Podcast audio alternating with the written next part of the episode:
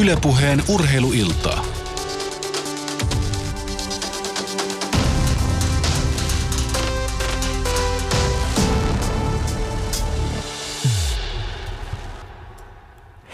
Oikein hyvää iltaa ja nimenomaan urheiluiltaa. Tänään puhutaan koripalloilusta. Ihan jo heti päästään oikeastaan muutaman minuutin sisään aiheeseen kiinni, koska otamme yhteyttä Saksaan. Puhumme Tiina Steenin kanssa. Hänellä alkavat harjoitukset, joten sen takia kiirus on. Koripallosta puhutaan ja, ja se on hyvä muistaa, että jos jossain ohjelmatiedoissa on ollut maininta jääkiekon pronssiottelusta, niin sehän on siirtynyt huomiseen. Meidän kannaltamme hyvä asia. Vieraanani täällä, täällä on asiantuntijana Suomen koripalloliiton valmennuksen johtaja Ari Tammivaara. Kahden tunnin ajan saadaan Ari pohtia koripalloasioita. Tervetuloa. Kiitoksia. Todella huomenna urheiluillassa sekä SM-finaalia että sitten kori, jääkiekon pronssiottelua ja, ja nyt sitten äh, päästään koripallon pariin. Tähän lähetykseen voi tulla mukaan Yle Puheen Shoutboxin lähetysikkunan kautta. Sitä seurataan ja, ja tietysti äh, muuten aktiivisesti, mutta todella suomalaisessa koripallossa ollaan hyvässä päivässä. Nyt alkavat äh, pudotuspelit miehillä viikonloppuna ja naiset ovat päässeet jo finaaleihin. Eli eilenhän selvisi se, että Äänekosken huima pelaa kestomenestäjä Lappeenrannan kätsiä vastaan. Näihin asioihin palataan ihan tovin kuluttua. Puhutaan kuitenkin naiskoripallosta hetken päästä. Saamme langan päähän todella Tiina Steenin, johon liittyy mielestäni myös hyvä koripallokysymys. Osaatko Ari arvioida, mikä koripallokysymys Tiina Steeniin voisi liittyä? Äh, kuka suomalainen, mi, suomalaissyntyinen miespelaaja on viimeksi voittanut miesten koripalloliikan koripallokuninkuuden? Se on hyvä kysymys, ja, ja tota, mutta mielestäni Tiina parempi kysymys on se, että mainitse sellainen koripalloperhe, jonka kaikki jäsenet, äiti, isä ja lapset ovat pelanneet maajoukkueessa, eikö pidäkin paikkansa? Kyllä pitää. Tiina, oletko puhelimen päässä? Täällä ollaan Saksasta käsin. Joo. Pitääkö paikkansa, eikö pidäkin paikkansa se kysymys, että niin isäsi, äitisi kuin molemmat sisaresi ovat kaikki olleet maajoukkueen pelaajat. Saisitte hyvän viisikon aikaa. Joo, se pitää kyllä paikkaansa. Että äiti on vähän tota, alakynnessä, että hänellä on muistaakseni yksi, olisiko ainoastaan yksi aatytteen maaottelu, mutta kuitenkin, kuitenkin on tota, jokaisen perheenjäsenellä on joku matsi. No olet ilmeisesti Saksassa ja jos, jos vähänkään arvaan oikein, niin, niin ilmeisesti jossain Münchenin kupeessa tai Münchenistä jonkun verran itään, niinkö se menee? Joo, mä olen 40, 45 kilometriä Münchenistä itään. Mm.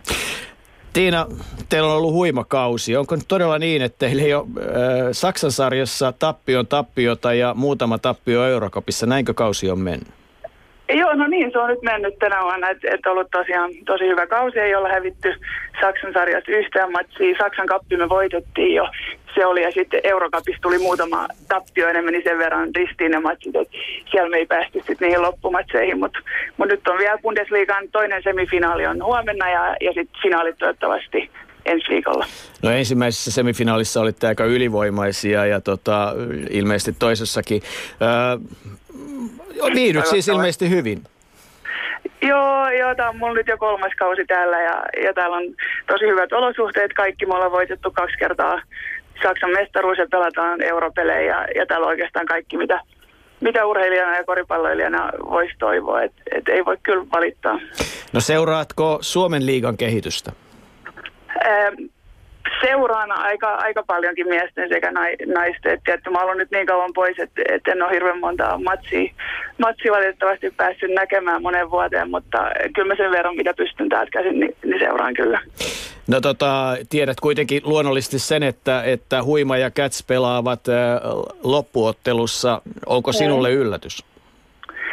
No se huima, huima on ehkä pienoinen yllätys, että kätsithän nyt ei varmaan kenellekään, kenellekään yllätys. Mä olisin odottanut, että Topo olisi mennyt finaaliin, mutta mut ihan varmaan Äänekosken kaupungilla niin ihan hieno juttu, että siellä on hyvä, hyvä koriskulttuuri ja, ja he ansaitsevat sen ja, ja ei siinä mitään molemmille, vaan paljon onnea finaaliin. Niin, paljon teillä on muuten katsojia keskimäärin ottelussa. Eilen nimittäin Äänekoskella oli yli tuhat katsojaa. Joo, no meillä on, kans, meillä on vähän samanlainen juttu, että on tosi pieni kaupunki. Meillä on 10 000 asukasta. Koko kaupungissa meillä mahtuu vähän reilu tuhat ja kyllä meillä on aina, aina halli täynnä. Että et reilu tuhat finaalisti, että tungetaan vähän lisää, niin silloin varmaan joku 1200 ja jotain seisomapaikkoja, mutta aika hyvin on kuitenkin täällä. Mitä Tiina sanoisit lyhyesti, että mikä on suomalaisen ja saksalaisen naiskoripallon ero? Öö, no jos mietin tälle ihan sarjatasolla, niin, niin onhan tämä ammattimaisempaa. Varmaan jos vertaa mikä tahansa naisteurheilu Suomessa tai, tai Saksasta, kun on isompi maa, niin, niin on tota, ammattimaisempaa, ammattiliikaa, ammattipelaajat, enemmän vahvistuksia, ehkä vähän enemmän tietenkin rahaa, sponsoreita. Niin se, että et täällä voi tehdä ihan päätoimisesti kaikki pelaajat tätä. No Tiina, äh, nyt jos aiot vastata kauhean negatiivisesti, niin kysyn, mutta jos olet neutraali tai positiivinen, niin kysyn, että mitäs mieltä olet, kun Salmisen Pekka tulee maajoukkueen luotsiksi?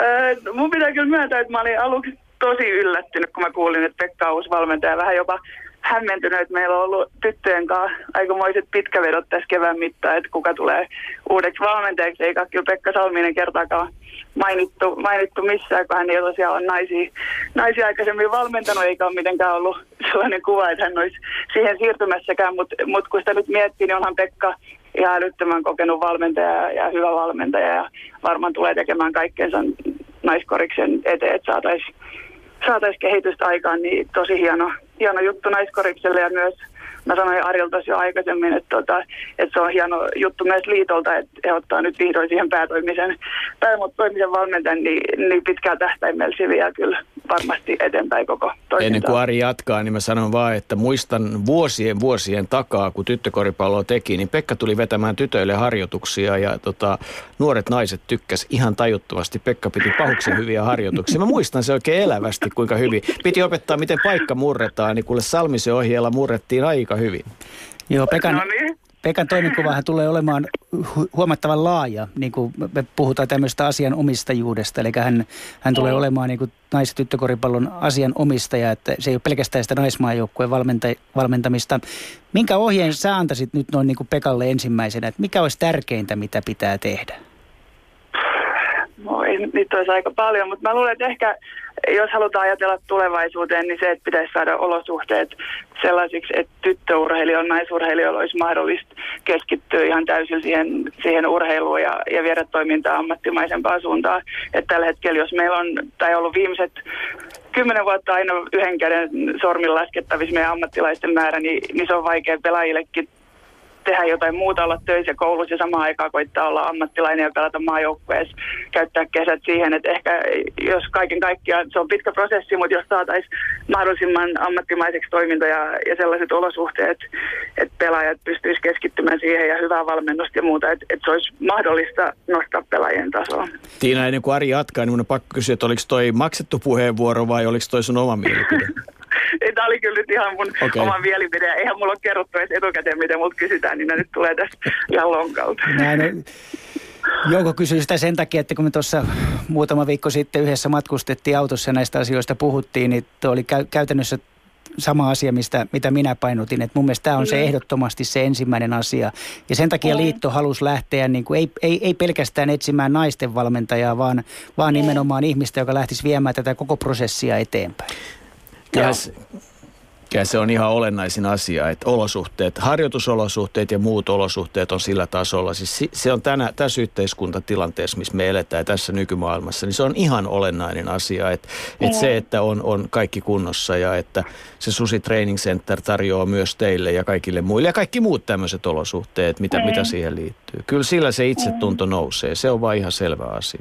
Ja ehkä myös naisten puolella vielä se kokonaan tavallaan se, se kulttuuri, että nuoret tytöt ymmärtäisivät sen, että vaikka meitä ei näy samanlainen mediassa kuin Petskut tai Hannot, niin tavallaan, että myös naisena sulla on mahdollista päästä ammattilaiseksi. Se tietenkin vaatii uhrauksia, mutta kuitenkin, että lahjakkaat tytöt tiedostaa, että, että siihen kannattaa panostaa, että se voi viedä sut tulevaisuudessa jonnekin, niin, niin sekin olisi hyvä saada tietoisuuteen ihan nuoresti ja lähtien.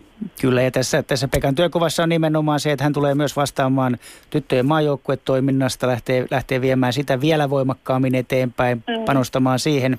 Sekä sitten tämä akatemiavalmennus, mikä me nähdään niin kuin yhtenä isona tekijänä meidän nuorten koripalloiden kehityksessä sekä pojissa että tytöissä, että, mm. että pystytään akatemioiden kautta viemään niitä nimenomaan ammattilaiseksi tähtääviä pelaajia.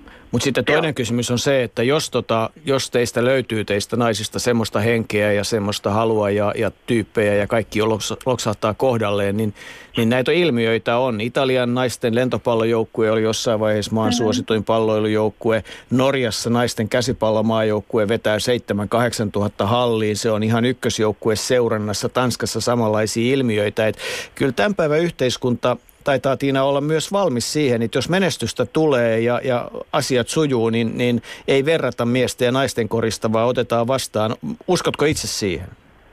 Joo, kyllä mä uskon, enkä mä mitenkään koita tässä niinku sysätä ehkä sitä, Ei, että meillä ei, ollut niin hyvä mutta- menestys niinku aikaisemmin, niin eihän se ole olosuhteet. Jos meillä olisi ollut tarpeeksi hyviä pelaajia, niin oltaisihan me oltu siellä kisoissa jo aikaisemmin, mutta toi on kyllä ihan hyvä pointti, että ehkä ei pitäisi verrata miesten ja naisten, varsinkaan koripallossa, ne on kuitenkin vähän, vähän eri lajit jo fyysisistä ja muista ominaisuuksista, pitäisi arvostaa ehkä naiskorista muiden asioiden takia. Ehkä taktiset muut ominaisuudet tulee siellä paremmin esiin, koska fysiikka on vähän heikompi ja miesten korista taas on vähän erilainen, että ei pitäisi kilpailla ja meidän naisten kanssa ei pitäisi koittaa kilpailla miesten koriksen kanssa, vaan tehdä sitä omaa juttua ja koittaa saada sille sit enemmän, enemmän kannatusta sen ihan oman tekemisenkin kautta.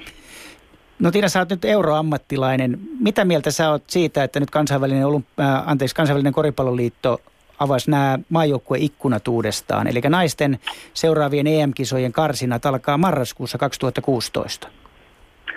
No, tämä on vähän niin kuin, tämä on eri pelaajilla eri, eri tilanne, mutta jos mä mietin esimerkiksi mun omaa tilannet, tämän vuoden marraskuussa meillä oli Saksan Bundesliga käynnissä, meillä on äh, Saksan kappi, meillä on Eurokappi, eli me pelataan hyvällä tuurilla kolme matsia viikossa, matkustetaan ympäri Eurooppaa, ympäri Saksaa, meillä on pitkät matkat, niin sitten siinä kohtaa marraskuussa, kun sä oot ihan puhki, niin sä lähdet lentämään suoraan matsista Suomeen, sitten siinä tarvii pienen leirityksen, sitten pelaat matsin kotoa, lennät vieraisiin pelaamaan ja sitten tuut takaisin tänne seuraan ja jatkat sitä rumpaa, niin se kuulostaa kyllä tähän kohtaan niin kuin mun tilanteeseen aika, ää, aika rankalta, mutta sitten tietenkin eri pelaajilla perä, pelaat eri, eri sarjoissa ja, ja jos haluaa enemmän sit kesällä vapaata, niin, niin silloinhan se voi olla ihan, ihan tota, hyväkin asia. Mielenkiintoista tulee nähdä, miten se menee. Niin tähän, Miten samaan, niin, tähän samaan järjestelmähän miehet siirtyy 2017, kun al, alkaa MM-karsinnat samalla tavalla näissä ikkunoissa. Että ihan, ihan Joo. saman problematiikan kanssa silloin ollaan, ollaan tekemisissä.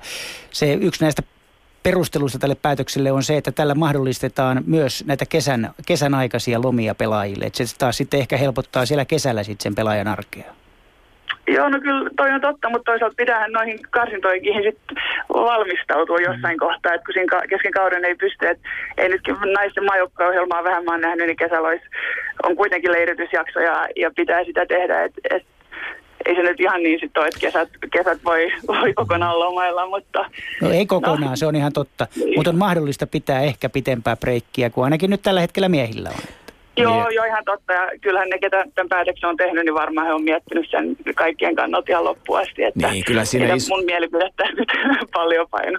Ei, no kyllä pelaajien pielikin nimenomaan pitäisi painaa paljon, mutta kyllähän tota olennaista on se, että miten sitten seurajohtajat ja, ja turnausten, siis o, näiden FIBA, FIBAn äh, kilpailujärjestäjät rupeaa rakentamaan omaa ohjelmaansa, että kun tämä on tiedossa, niin sehän mahdollistaa, että kyllähän tämä pitää ottaa huomioon sitten siinä suunnittelussa, että ei sitä vaan vedetä siihen väliin, vaan siihen tulee selvät ikkunat, jotka on tietyn mittaiset ja sarjakautta jatketaan, mutta me päästetään sut valmistautumaan harjoituksiin. Huomenna on tärkeä Joo. peli, silloin varmistetaan toi. Mun on lopuksi pakko kysyä Arilta toinen koripallotriviä, kun tää on ilkeetä, kun se kiusaa aina välillä mua. Et sanopas Ari, tota, mikä yhdistää Tiina Steeniä ja Sasu Salinia? Molemmat on todella hyviä koripalloilijoita. Joo, no se oli varmaan oikea vastaus, mutta keksit sä Tiina parempaa vastausta? No mun piti kyllä hetken aikaa nyt miettiä, mutta mut liittyisiköhän, liittyisiköhän tämä tota, tuohon Gran Canariaan? Jeps, Tiina nimittäin. Mun, eikö sä aloittanut lähestulkoon ammattilaisurassa siellä? Joo, mun ensimmäinen ammattilaisvuosi oli Kanarialla. Haha. Hyvä. Okei, no mut hei, ihania, hyviä harjoituksia ja, ja tota, Kiitos. lykkyä pudotuspeleihin ja pidä itse iloisena ja terveenä, kun, kun sitten pelataan maajoukkuepelejä. Kaikkea hyvää Saksaan. Kyllä. Kiitos. Kiva. Moikka. Kiitos. Moro. Iloisella mielellä ammattilainen parhaasta päästä. Ajattelee yhtään tappioa Saksan liigassa eikä kapissa tänä vuonna, että kova joukkue kuin mikä. Kyllä se on kova suoritus, vaikka olisi kova joukkuekin, niin se, että pystyy voittamaan illasta toiseen, niin se, se kertoo myös sen joukkueen henkisestä tasosta. Joo, ja Tiina on kuitenkin kohtuullisen merkittävässä roolissa. Siellä on hienoja, hienoja pelaajia paljon ja ja tota, et kyllähän tämä just tämä naisten koripallon vertaaminen miesten koripalloon on, se on ääliön homma, niin kuin yleensä minkään pallopelien vertaaminen keskenään. Naisten käsipallo on erilaista, lentopallo, no se on, sekin on erilaista, mutta koripallo erityisesti. Mutta jos katsot vaikka olympiakisoissa, kun Yhdysvallat, Venäjä ja Tsekki kuippujoukkueet pelaa, niin onhan se hienoa peliä, puhumattakaan meidän parhaista joukkueista. Ja, ja tota, yksi, joka on sitä kokenut niin kentän laidalla kuin muutenkin, niin on myös Ylen koripalloasiantuntija Il, Ilpo Ipe Rantanen. Taidat tällä hetkellä salaa olla jäähallissa, arvaanko oikein?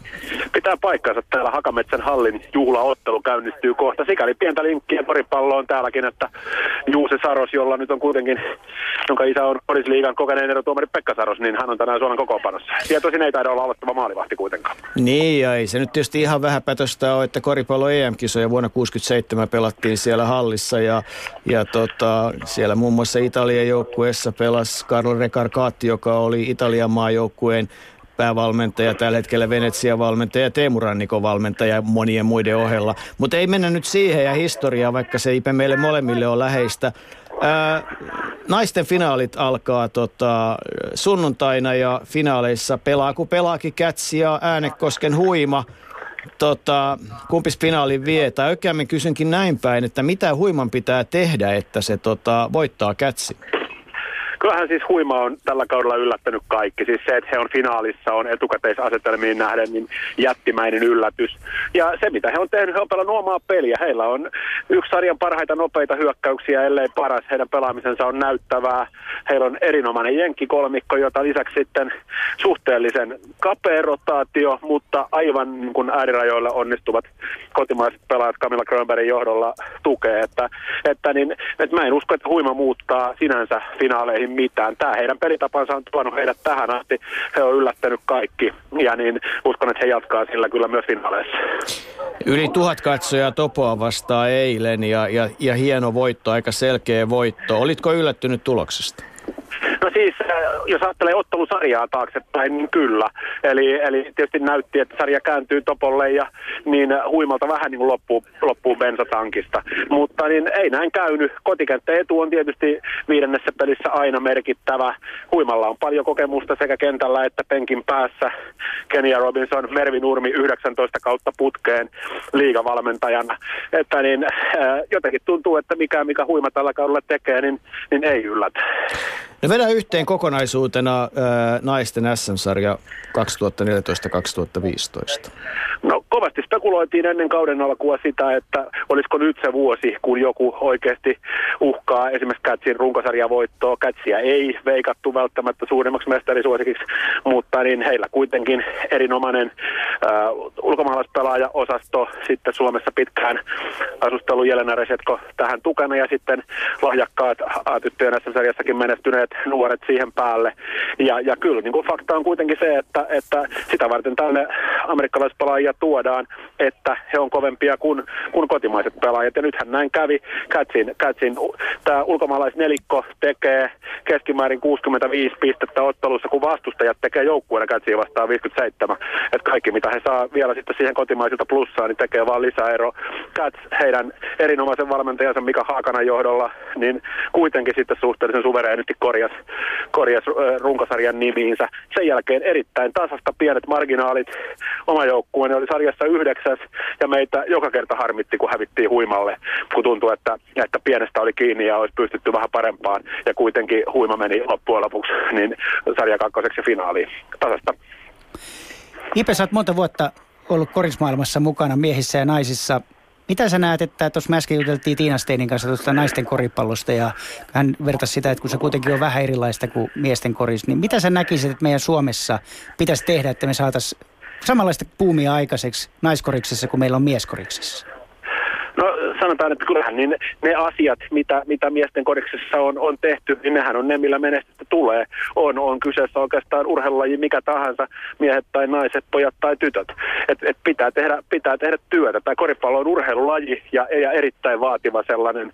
Ja niin, niin tämän asian ymmärtäminen on, on avain menestykseen. Et mä uskon, että tämä naisten finaalipari esimerkiksi siinä suhteessa niin antaa uskoa, että niin, niin Cats erinomaista joukkuepeliä. Pallon liike on ihan, pallon liike on ihan huipputaso. Ja sitten taas tämä huiman, huiman nopea hyökkäys, suunnanvaihtopeli, niin, niin nämä, on, nämä on sellaisia asioita, millä, millä suomalainen koris voi pärjätä kansainvälisestikin. Loikataan tota miesten puolelle ja kun sulla alkaa kohta siellä ottelun seuraaminen ja siellä saattaa kärähtää maamme lauluja niin, että niit, ettei ne tule meidän lähetyksen päälle. Mutta nyt me tiedetään se, että pudotuspelit alkaa lauantaina, osin sunnuntaina. Seagulls vastaan KTP Kotkasta, Joensuun Kata ja Namika Lahti, Loimaan Bisons, Kouvolan Kouot, Kauheojen Karhu, Tampereen Pyrintö, se tosin pelataan sunnuntaina. Aloitetaan vaikka siitä, että, että tota, jos jossain näissä pareissa piilee niin sanotusti yllätys ennakko-odotuksiin nähden, niin missä se yllätys tulee? No kyllä nämä kaikki otteluparit on mun mielestä, varsinkin nyt kun vielä sitten Seagulls KTP-ottelusarjan sarjan, äh, niin äh, kotikenttäjätu kääntyi vielä Seagullsille, niin näissä kaikissa on ihan kaikki, kaikki mahdollisuudet. Et, et, niin pitäisi Bisonsia ilman muuta suurimpana mestarisuosikkina, mutta kuinka paljon heillä sitten 30 pelin VTB-liiga ja sen mukanaan tuomat loukkaantumiset painaa. Et siellä on pienet marginaalit joka sarjassa. Siellä on, siellä on sitten tällaisia joukkueita, esimerkiksi KTP hän on pelannut kuitenkin yli puolet heidän otteluista on ratkennut alle viiden pisteen erolla. Et ne on hyvin tiukkoja pelejä, jotka runkosarjassa on kääntynyt KTPn eduksi, mutta, mutta sillä ei ole enää merkitystä. Ne voitot pitää ansaita uudestaan. Et, et, et tietysti kotikenttäetu on merkittävä ilman muuta, että siinä suhteessa nämä neljä kärkijoukkuetta, niin, niin tai oikeastaan kolme kärkijoukkuetta KTP lukuun ottamatta on, on tota, vahvoilla. Mutta sitten siellä on tällaisia, tällaisia joukkueita, kuten esimerkiksi Pyrintö, joka kuitenkin edellisen kerran, edellisen kerran kun nämä joukkueet kohtasivat Pyrintö ja Kauhajoki, niin Pyrintö voitti 40 pisteellä. Että siitä on tietysti matkaa siihen, että voittaa sen muutaman pisteen pelin ja playoff-pelin, koska se, että niin tuollahan on sellaisia joukkueita, kuten esimerkiksi Pyrintö, jotka pelaa tällaista small ballia hyvin, hyvin niin kuin pienellä, pienellä rosterilla, niin äh, että, että menestyminen menestyminen yksittäisessä runkosarjaottelussa voi olla inansa helpompaa kuin sitten fyysisessä playoff-väännössä. Niin onko tämä suomalaisen sarjakoripallon yksi suuri kysymys se, tämä oikeastaan yhtä lailla Arin ja sun kysymys, kuin se, että, tota, että kun meillä on jumalattoman kapeat nämä kokoonpanot, niin, niin tota, siellä, siellä yhden kahden pelaajan loukkaantuminen voi sotkea aika lailla tämän asian. Onko tämä yksi, yksi niin kuin vakava ydinkysymys? Se on ilman muuta, että on, tässä on kuitenkin sellaisia, sellaisia niin paljon, paljon kysymysmerkkejä. Loimaalla on riveissä viisi ulkomaalaispelaajaa, mutta he voi peluttaa niistä vain kolme. Et siinä tulee Gibsonilla ilman muuta. Gibson on isoja valinnan vaikeuksia joukkue on hyvin erityyppinen sen mukaan, ketä ulkomaalaispelaajia sitten loppujen lopuksi peluuttaa. No mikäs me... on ollut Devon Giles loukkaantuneena, että se, että pelaako hän, niin on tietysti, tietysti iso kysymys ja mikä hänen suoritustasonsa on. No mitä, mi, mitä ajatuksia sulla herätti tämä viime päivinä isoksi otsikoksi noussut Jukka Matisen ei-lisenssi? Mitä ajatuksia se herättää? No se herätti valtavaa harmitusta. Siis koripallo jotenkin onnistuu aina ampumaan joka kevät itseään jalkaan tässä just ennen playoffeja. Et kun olisi hienoja urheilullisia juttuja, mitä voi puhua, niin välillä tapellaan Sako laulaa maamme laulaa ja välillä siitä, että millaisella pallolla pelataan ja nyt sitten sillä, että kuka oli edustuskelpoinen ja, ja kenen pitäisi pelata ketäkin vastaan. Et tässä on nyt kuitenkin niin ehkä ennätyksellisen tasaiset otteluparit ja paljon mielenkiintoa playoffeissa. Sieltä ihan oikeasti voi sieltä 5-8 tulla vielä vaikka mestariksi asti, niin niin toivottavasti mahdollisimman pian fokus kääntyy siihen ja vihdoin tämä asia korjataan siihen, kun tällaista, tällaista nyt ei vaan näin hienolle lajille voi enää tapahtua. Ipe Rantanen, finaaleissa ainakin nähdään, voi olla, että aikaisemmin menee ja tiedä, tuut mukaan, tehdään Yle Puheen loppuotteluita, mutta kerropas muutamalla sanalla, tota, minkälainen kaveri Junnuna on ollut Joonas Kaveen? Joonas Kavenhan on tietysti äärimmäisen lahjakas. Eli, eli tietysti sitten pitää muistaa se, että niin, niin, äh, lahjat vie aina vaan tiettyyn rajaan asti ja lop, lopun, loppu pitää hoitaa omalla työllä. Joonas on nyt sitten tehnyt kovia valintoja, lähtenyt ensin Espanjaan ja nyt sitten Yhdysvaltoihin unelmansa perässä. Ja niin, niin äh, hänellä, on, hänellä on kaikki edellytykset, puhutaan, puhutaan toimintaisesta kaverista, joka pelaa tuolla taitotasolla kasvot korille päin, niin hänellä on, hänellä on kaikki, kaikki edellytykset tehdä tästä itselleen pitkä ura muutama, muutama niin joukkueen, joukkueen saavutus, mutta ennen kaikkea myös sitten pikkusen pankkitilillekin tästä, tästä hommasta. Ja ennen kaikkea sitten niin Susijengissä kuitenkin lähivuosina tällaista jonkinnäköistä hallittua nuorennusleikkausta tarvitaan, niin yksi kiinnostava nimi tai isoimpia nimiä, joka siihen, siihen prosessiin liittyy, on Joonas Kave. Rupeapas viettämään jääkiekkoiltaa. Huomenna siis pronssiottelu ja finaalia tänään juhlaottelu Hakametsässä. Tota, me ruvetaan jatkamaan Arin kanssa täällä iltaa ja soitetaan kohta puoleen Kaveenin Joonakselle. Kiitoksia illan jatkoja teille sinne kuulijoille samoin. Joo, Ipe Rantanen, joka, jonka kanssa oltiin MM-kisoissa ja joka on kyllä aika pitkä linjan vaikuttaja. En osaa edes laskea kaikkia va- joukkueita, missä hän on valmentanut, mutta niitä on naisissa panttereita ja Honkaa ja Espoota ja Uutta kaupunkia miehissä ja Pyrintöä. Ja, ja tota, ollut kyllä pitkään mukana ja, ja ilmeisesti aina valmis tekemään kaikenlaista. Ja erilaisissa nuorten maajoukkueissa, että hmm. minäkin olen saanut tehdä hänen kanssaan yhteistyötä, joka on ollut äärimmäisen hedelmällistä. Ja, Ipe on ollut aina, aina luotettava valmentaja, jonka kanssa on aina ollut kiva tehdä töitä. Joo. No niin, mutta joka tapauksessa, mitä sulle Ari Joonas Kaveen? Tai oikeastaan otetaan vielä kiinni, kun toi kysymys, onko noissa, onko noi parit? Oot kuitenkin valmentanut muun muassa Kauhajokea ihan vielä viime vuonna, että ei tämä nyt sulle mitenkään vierasta. Onko tässä mitään yllättävää? No ei mun mielestä, että jos mä katson taaksepäin niin esimerkiksi kaksi kautta tai kaksi edellistä kautta, niin silloin runkosarja oli huomattavan paljon selkeämpi. Et hyvin aikaisessa vaiheessa alkoi alko selviämään, ketkä on ne neljä parasta ja varsinkin se kolme kärki erottu sieltä. Et tämän vuoden runkosarja jo tähän asti tämä sarja on ollut äärimmäisen tasainen. Et siinähän hyvin pitkään kesti tietää se, ketkä saa kotiedun, hyvin pitkään kesti tietää sitten sitä, että ketkä pääsee playoffeihin ja tosiaan viimeiselle kierrokselle asti oli niin runkosarjan voittaja auki. Ja se on tietysti sarjalle hyvä asia ja se tekee myös näille, näille ottelupareille hyvää. Että siinä ei, ei välttämättä voi sanoa sillä tavalla, että olisi ihan selvää 3-0 paria ollenkaan tässä. Jatketaan näitä spekulaatioita. Muistakaa, että meidän Yle Puheen ikkuna, eli lähetysikkuna Shoutbox on auki ja, ja tota, Ipelle tuli viesti, että Ipe on ihana ja aina sutjakassa kunnossa oliko tuossa kysymysmerkki ja, ja hymy vai onko toi huutomerkki? Kyllä toi on huutomerkki. No niin, se siitä. Yhtä kaikki, Joonas Kaveen on meillä puhelimessa. Hänen ääntään ei ole vähän aikaan kuultukaan. Ja se johtuu tietysti erityisesti siitä, että hän teki tosiaan kovan ratkaisun ja, ja lähti tota Yhdysvaltoihin. Pelasi viime kaudella Espanjassa, lähti Yhdysvaltoihin ja pelasi vuoden D-liigassa. Joonas, hyvää iltaa. Ilta. Kerro nyt alkuun, että minkälainen oli vuosi D-liigassa? Oliko se, oliko se tota, noin monelta osiltaan sellainen kuin kuvittelit? No, kun sinne lähti, niin ei oikein ollut kyllä tietoa oikein yhtään mihin lähtee, että oli, vuosi oli tosi erilainen ja näki paljon jenkkien pikkukyliä, että aikamoinen seikkailu lopulta se oli. Niin, kaikki on sanonut, että tämmöiset liigat on sitä, että, että bussi tulee tutuksi ja tota, matkamaileja, jos saisi bussista lentokonemaileja, niin, niin sullakin olisi varmaan, en mä tiedä mikä se on, timanttikortti kolminkertaisena. Onko se vähän sitä? No joo, ei siellä muuta. Onneksi aika paljon lennettiin, mutta ei, ei siellä muuta tehty kuin matkustettu ja pelattu. Että. Hmm. Tota, öö, minkä, minkälaisia, oltiinko joukkue pelaajien kanssa yhdessä vai oliko kaikki vähän individuaaleja, jotka tehyisivät vaan omia asioita eteenpäin vai tuliko siinä semmoista joukkuefiilistä ollenkaan? No kyllä siinä yllättävän hyvin. Ei tietenkään sama mitä Euroopassa oli tottunut, kun pelaajat vaihtui niin usein, että mutta kyllä sillä ei yllättävän hyvin. Mäkin pelasin kahdessa joukkueessa, niin sillä ei pääsi hyvin joukkueeseen sisään ja sillä ei tutustu kavereihin ihan hyvin. Että yllättävän hyvin nähdään siihen, kuinka lyhyt kausi ja kuinka paljon pelaajat vaihtuvat. Sä oot Jonas kaikesta tuosta kokemuksesta huolimatta vielä aika nuori pelaaja ja usein, usein mietitään sitä, että mikä missäkin vaiheessa ura on, on parhaaksi pelaajalle. Miten itse koet tämän valinnan lähteä pelaamaan D-liigaa?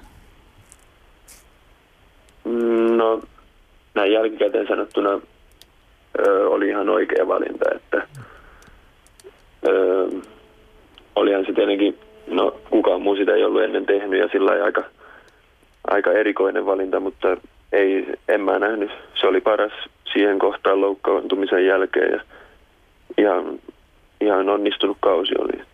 No mitä sä näet, että mitä sä sait eniten kaudesta? No kaksi asiaa, niin kuin kokemusta näki, niin kuin amerikkalaista koripalloa ja sitten ehkä tärkeämpi vielä, että ne näki, ne näki mua siellä, että kuka mä oon ja sillä ne on niin kuin seurat, NBA-seurat ja D-liigaseurat oppi tunteen mua. No nyt sulla on edessä tietysti moniakin asioita, mutta NBAn varaustilaisuus. Miten sä nyt valmistaudut tähän juttuun? Mm, öö, nytten tässä on siihen, onko siihen aika lailla kaksi kuukautta, niin ainakin kuukausi nyt on henkilökohtaista harjoittelua, että maajoukkueen valmentajan kanssa tota, fysiikkaa, fysiikkaa ja vähän lajia, mutta pääsääntöisesti keskitytään fysiikkaan, että pitäisi saada vähän tota, ää, juuri tota fysiikkaa kehitettyä ennen.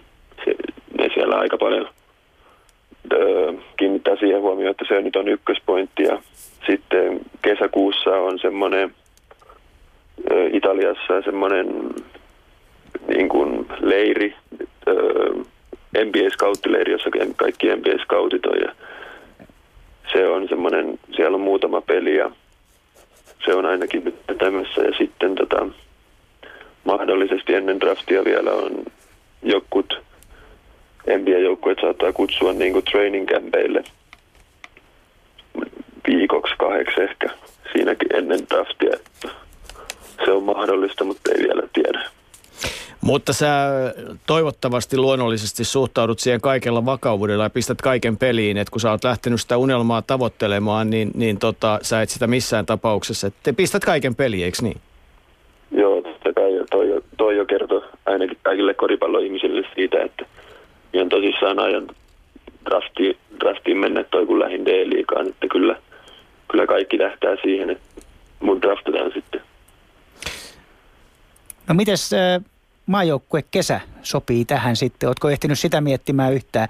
Selvä asia on se, että se draft on sulle nyt se päätavoite, mutta miten sä näet sen maajoukkue kesän tässä? No joo, tietenkin drafti on, drafti on ykkösjuttu, mutta ö, innolla kyllä odotan myös kesää ekaa kertaa mahdollisuus ö, päästä universiaalijoukkueeseen, joka kisat on Etelä-Koreassa, että se, se niin taas yksi kokemus olisi aika hieno lisää. Ja sitten tietenkin kori, koripalloilullisesti toi miesten maajoukko, joka alkaa heinäkuussa, niin se, siihen se niin kuin on kesän toinen päätähtäin sillä, että ja sitten onko elokuussa ne EM-kisat, niin se, se on se toinen päätähtäin draftin jälkeen. Nyt kun studiossa sattuu olemaan myös valmentaja, eli universiaadijoukkueen valmentaja, niin on pakko kysyä, että onko tota Joonaksella mitään mahdollisuuksia universiaadijoukkueeseen? Valmentaja odottaa kieli pitkällä, että pelaaja pääsee mukaan. Tämä oli puolittain huumoria, mutta, tota, mutta tota, kyllähän siis, siis itse asiassa tämä universiaadit, kun siitä nyt puhutaan ja Joonas oot siellä, niin tota, moni ei varmaan tajuakaan sitä, että, että tota, siellä pelataan muuten jumalattoman kovaa koripalloa. Se on siis yllättävän, nimenomaan koripallossa yllättävän kova turnaus vai onko me nyt taas Tapani mukaan väärässä Ari?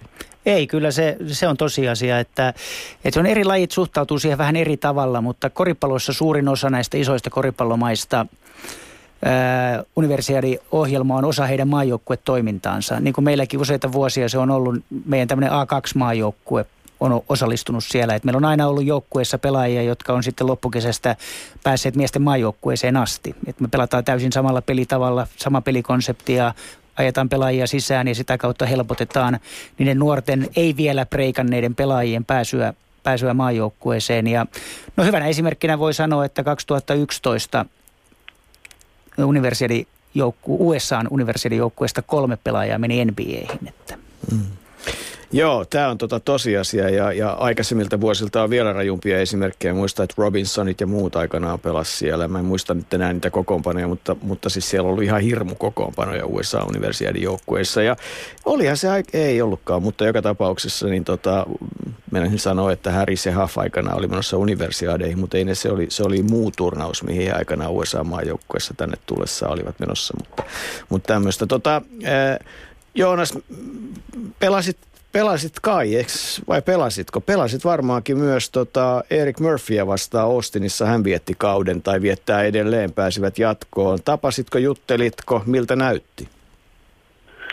Joo, kyllä me kerran, kerran tavattiin vielä, kun Renossa pelasin, niin no si, siinä kohtaa se oli aika alkukaudesta, alkukaudesta niin tota, molemmilla oli mennyt kaudet aika heikosti, että siinä ennen peliä vaihdettiin vähän tota kuulumisia ja sillä sanottiin, sitten kun vaan lopetettiin, niin sanottiin, että, että täytyy, täytyy jaksaa taistella tota kausi loppuun asti ja se ilmeisesti totteli, kun on, on alkanut sitten tekemään aika hirmutehoja siellä. Että. Niin, Erikin viimeinen peli pudotuspeleissä 28,16 levypalloa ja viisi syöttöä ja muutama torjunta tai jotain semmoista. Ja näyttikin ihan hyvältä, mutta kai se kans tosiasia, Joonas, on, että D-liigassa niin, niin tota, se on vähän erilaista peliä. Että kovia yksilösuorituksia, mutta aina välttämättä ei ihan se puolustuspeli, semmoista joukkuepuolustusta pahimmasta päästä ole. Joo, ei. Kyllä siellä hyökkäyksen niin kuin painotetaan selvästi, että ja paljon yksi yksi pelaamista, että ei se joukkuekonseptit ei ole mitään erikoisia, ei, ei läheskään muutama kuvio saattaa olla ja sillä mutta ei niin kuin lähellekään eurooppalaisia, niin kuin eurooppalaiset joukkueet pelaa. Mutta vaikka oli kova vuosi ja paljon maileja ja, ja tota, paljon matkustamista ja, ja ei niin paljon kuitenkaan sitten ehkä peliaikaa kuin olisi toivonut, niin et kuitenkaan missään nimessä kadu, että kävit läpi tuon koulun. En, olen iloinen, että uskalsin lähteä silloin. Että. Mm. No tota, äh, nyt on todella sitten aika tiukat ajat edessä. Mikä sun kunto, fysiikka, fiilis tällä hetkellä on? Onko kaikki siinä kunnossa, että, että tota, voi treenata täysillä? On, että täydessä nyt pidin tota viikon, viikon lomailin täällä Tampereella ja tota, eilen aloitin taas treenaan, että nyt on tästä semmoinen parin kuukauden putki treeniä siihen draftiin. No mutta ilmeisesti tota, meet hyvässä kunnossa NBA-varaustilaisuuksiin tai siihen tila, koko NBA-showhun ja, tota, ja, ja sitten toivottavasti todella oot tuon Arin joukkueessa universiaadeissa ja lähdet sinne mukaan ja en mä panis pahakseni vaikka nähtäisi Ranskassa syyskuussa. Oikein hyvää kesää ja, ja tota, onnea kaikille yrityksille Joonas. Kiitoksia. Joo, on siinä tyyppiä. Mitä 211 ja heittää kolmosia vai miten se menee? Joo, kyllä ei, on, on pitkä, mutta ei ollenkaan tyypillinen sisäpelaaja. Ei ole tietysti ruumin rakenneteeltaankaan tämmöinen mörssärityyppinen pelaaja, vaan on enemmän, enemmän niin kuin ulkopelaaja, joka pystyy pelaamaan naama kohti koria. Ja heitto on ehdottomasti se, että tällä hetkellä se vahvin ase. Mutta onhan se aika ikävä puolustuksen kannalta, jos tota, tuolta kolmen metrin korkeudet lähtee hyppyheitto kahdeksasta metristä, niin, niin kyllähän sillä, se avaa niin kuin ihan toisia kuvioita, varsinkin jos se heitto on riittävän nopea. Kyllä, jos ajatellaan tilanteita, että siinä on pienempiä puolustajia edessä, niin eivät he sitä heittoa pois saa. Mm. Tota, tähän väliin tietysti, mitä sulla herää ajatuksia, kun ajattelet Eric Murphyn vuotta? Nyt jotkut tiedot sanoo, että hänestä ollaan kovin kiinnostuneita ja, ja nyt hän on pelannut kohtuullisen hyvillä tehoilla otteluita ainakin välillä, mutta aika kovaa koulua hänkin varmaan käy. Joo, en, on pakko sillä tavalla sanoa, että en, en itse tuota d maailmaa sillä tavalla tunne, että se mitä tuossa nyt Joonaksen kanssa on jutellut ja Joonas on kertonut ja tässäkin mitä tuli ilmi, että, että hirveästi ei, ei harjoitella. Että voisi sanoa, että niin kuin Joonaskin painotti, että se kokemuksena oli hyvä. Hän sai siinä sen, sen mitä hän haki. En näkisi, että, että siinä liikassa kovin montaa vuotta kannattaa pelata, jos haluaa niin kuin kehittyä ja mennä eteenpäin, koska se harjoittelu jää vajaaksi. Ja sen liikana tarkoitushan on pääasiassa se, että siellä har, äh, pelataan kovia pelejä ja lyödään itsensä läpi ja päästään NBAihin ensin ehkä kymmenen päivän sopimuksilla ja sitten, sitten pitemmäksi aikaa. Et jossain vaiheessa, jos ei sitä lopullista läpimurtoa sinne varsinaiseen liikaan tule, niin, niin sitten varmaan kannattaa Erikin kelkaa harkitsemaan näitä Euroopan vaihtoehtoja. Niin ja varmaan se D-liigan tarkoitus on se, että kun pelaaja istuu muuten penkillä joukkueessa, joskus siirretään sinne, pelaa siellä kovia minuutteja ja, ja on niin kuin valmiina auttamaan sitten sitä, että farmiliigastahan puhuttiin nyt, nyt nykyinen nimi Development kehitysliiga, mutta ennenhän puhuttiin selvästi CBAstä esimerkiksi NBAn farmiliigana ja, ja tota, siellä pelaajat oli valmiita lähtemään sitten, kun kutsu tuli kaikilla yhteinen haave, mutta kyllä se tosiasia on, että, että jos vähänkään haluaa eteenpäin mennä, niin vuosi korkeintaan kaksi sitä maa maailmaa ja sitten pitää luovuttaa, jos paikkaa ei isosta liikasta löydy. No se on juuri näin. Sitähän se Joonaskin tuossa kuvasi, että kun pelaajat vaihtuu koko ajan, että, että osa itsekin on rekrytoinut pelaajia D-liikasta, että, että eivät he pelkästään NBAihin sieltä lähde, vaan että jossain vaiheessa kautta he saattavat sitten lähteä Eurooppaan, jos tulee sopiva mahdollisuus siihen. Mm. Ja sen takia joukkueet, rosterit on yleensä useita kymmeniä pelaajia.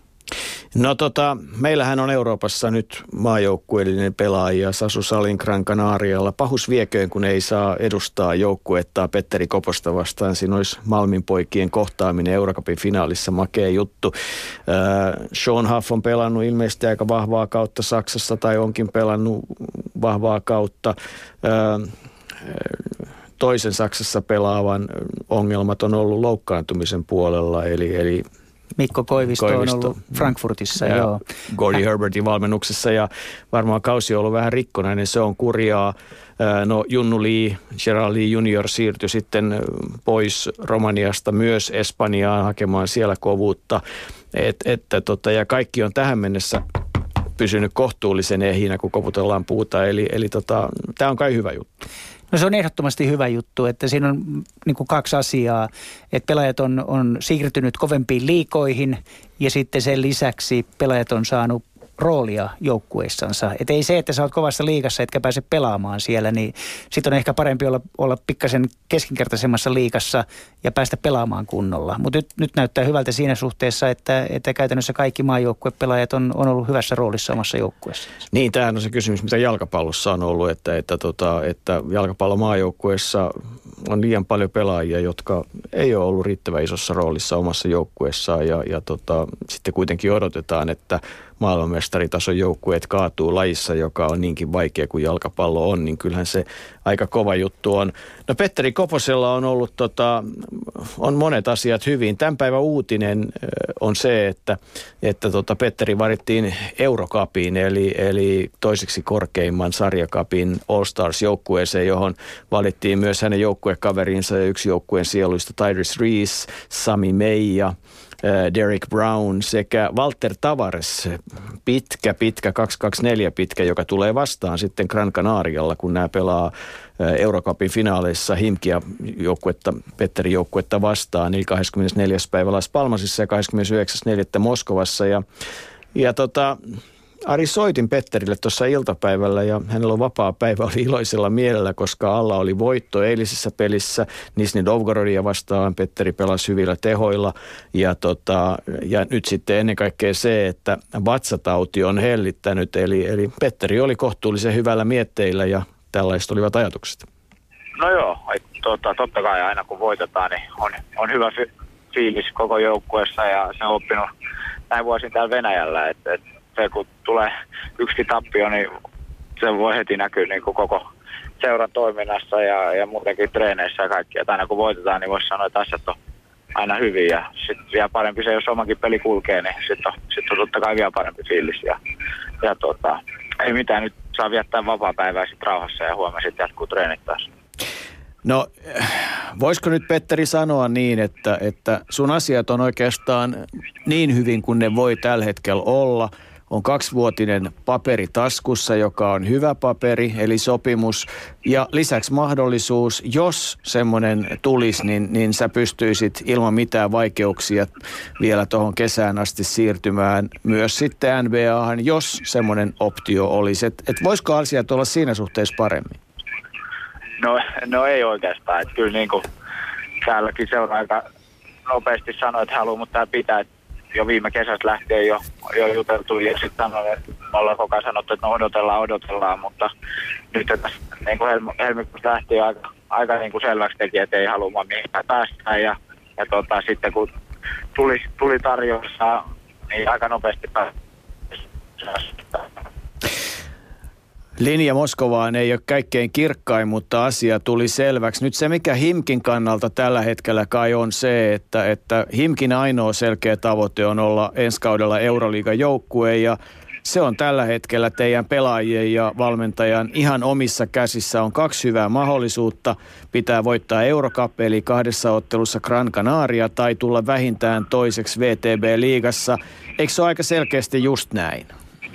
No just näin, että se on ehdottomasti se koko seuran tavoite päästä, päästä ensi kaudeksi ja, ja tota, voittamalla joko Eurokappi tai sitten VTP menemään finaaleihin.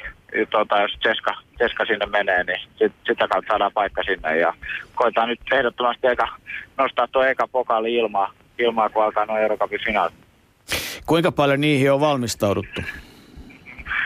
No ei oikeastaan vielä. Että meillä oli tuossa eilen tärkeä peli ja sillä varmistettiin nyt, että ollaan runkosarja kakkosia ja saadaan sitä kautta hyvät astumat VTT playoffeihin. Mutta nyt varmaan sitten, että meillä on viikonloppu vielä peli, peli Prahassa ja, ja tota, mutta totta kai katseet on siellä ja tiedetään mitä, mitä siinä on panoksena ja se on kumminkin tosi, tosi niin kuin iso ja sitä varten ollaan tehty töitä koko kausi ja totta kai veikkaan, että jokainen jätkä haluaa voittaa ensimmäinen peli vieraissa, toinen kotona, niin se on kai erinomainen asia, mutta eikö se ole niin, että sen voittamisen jälkeen olisi kyllä tosi mukava lähteä pelaamaan VTB-finaaleita?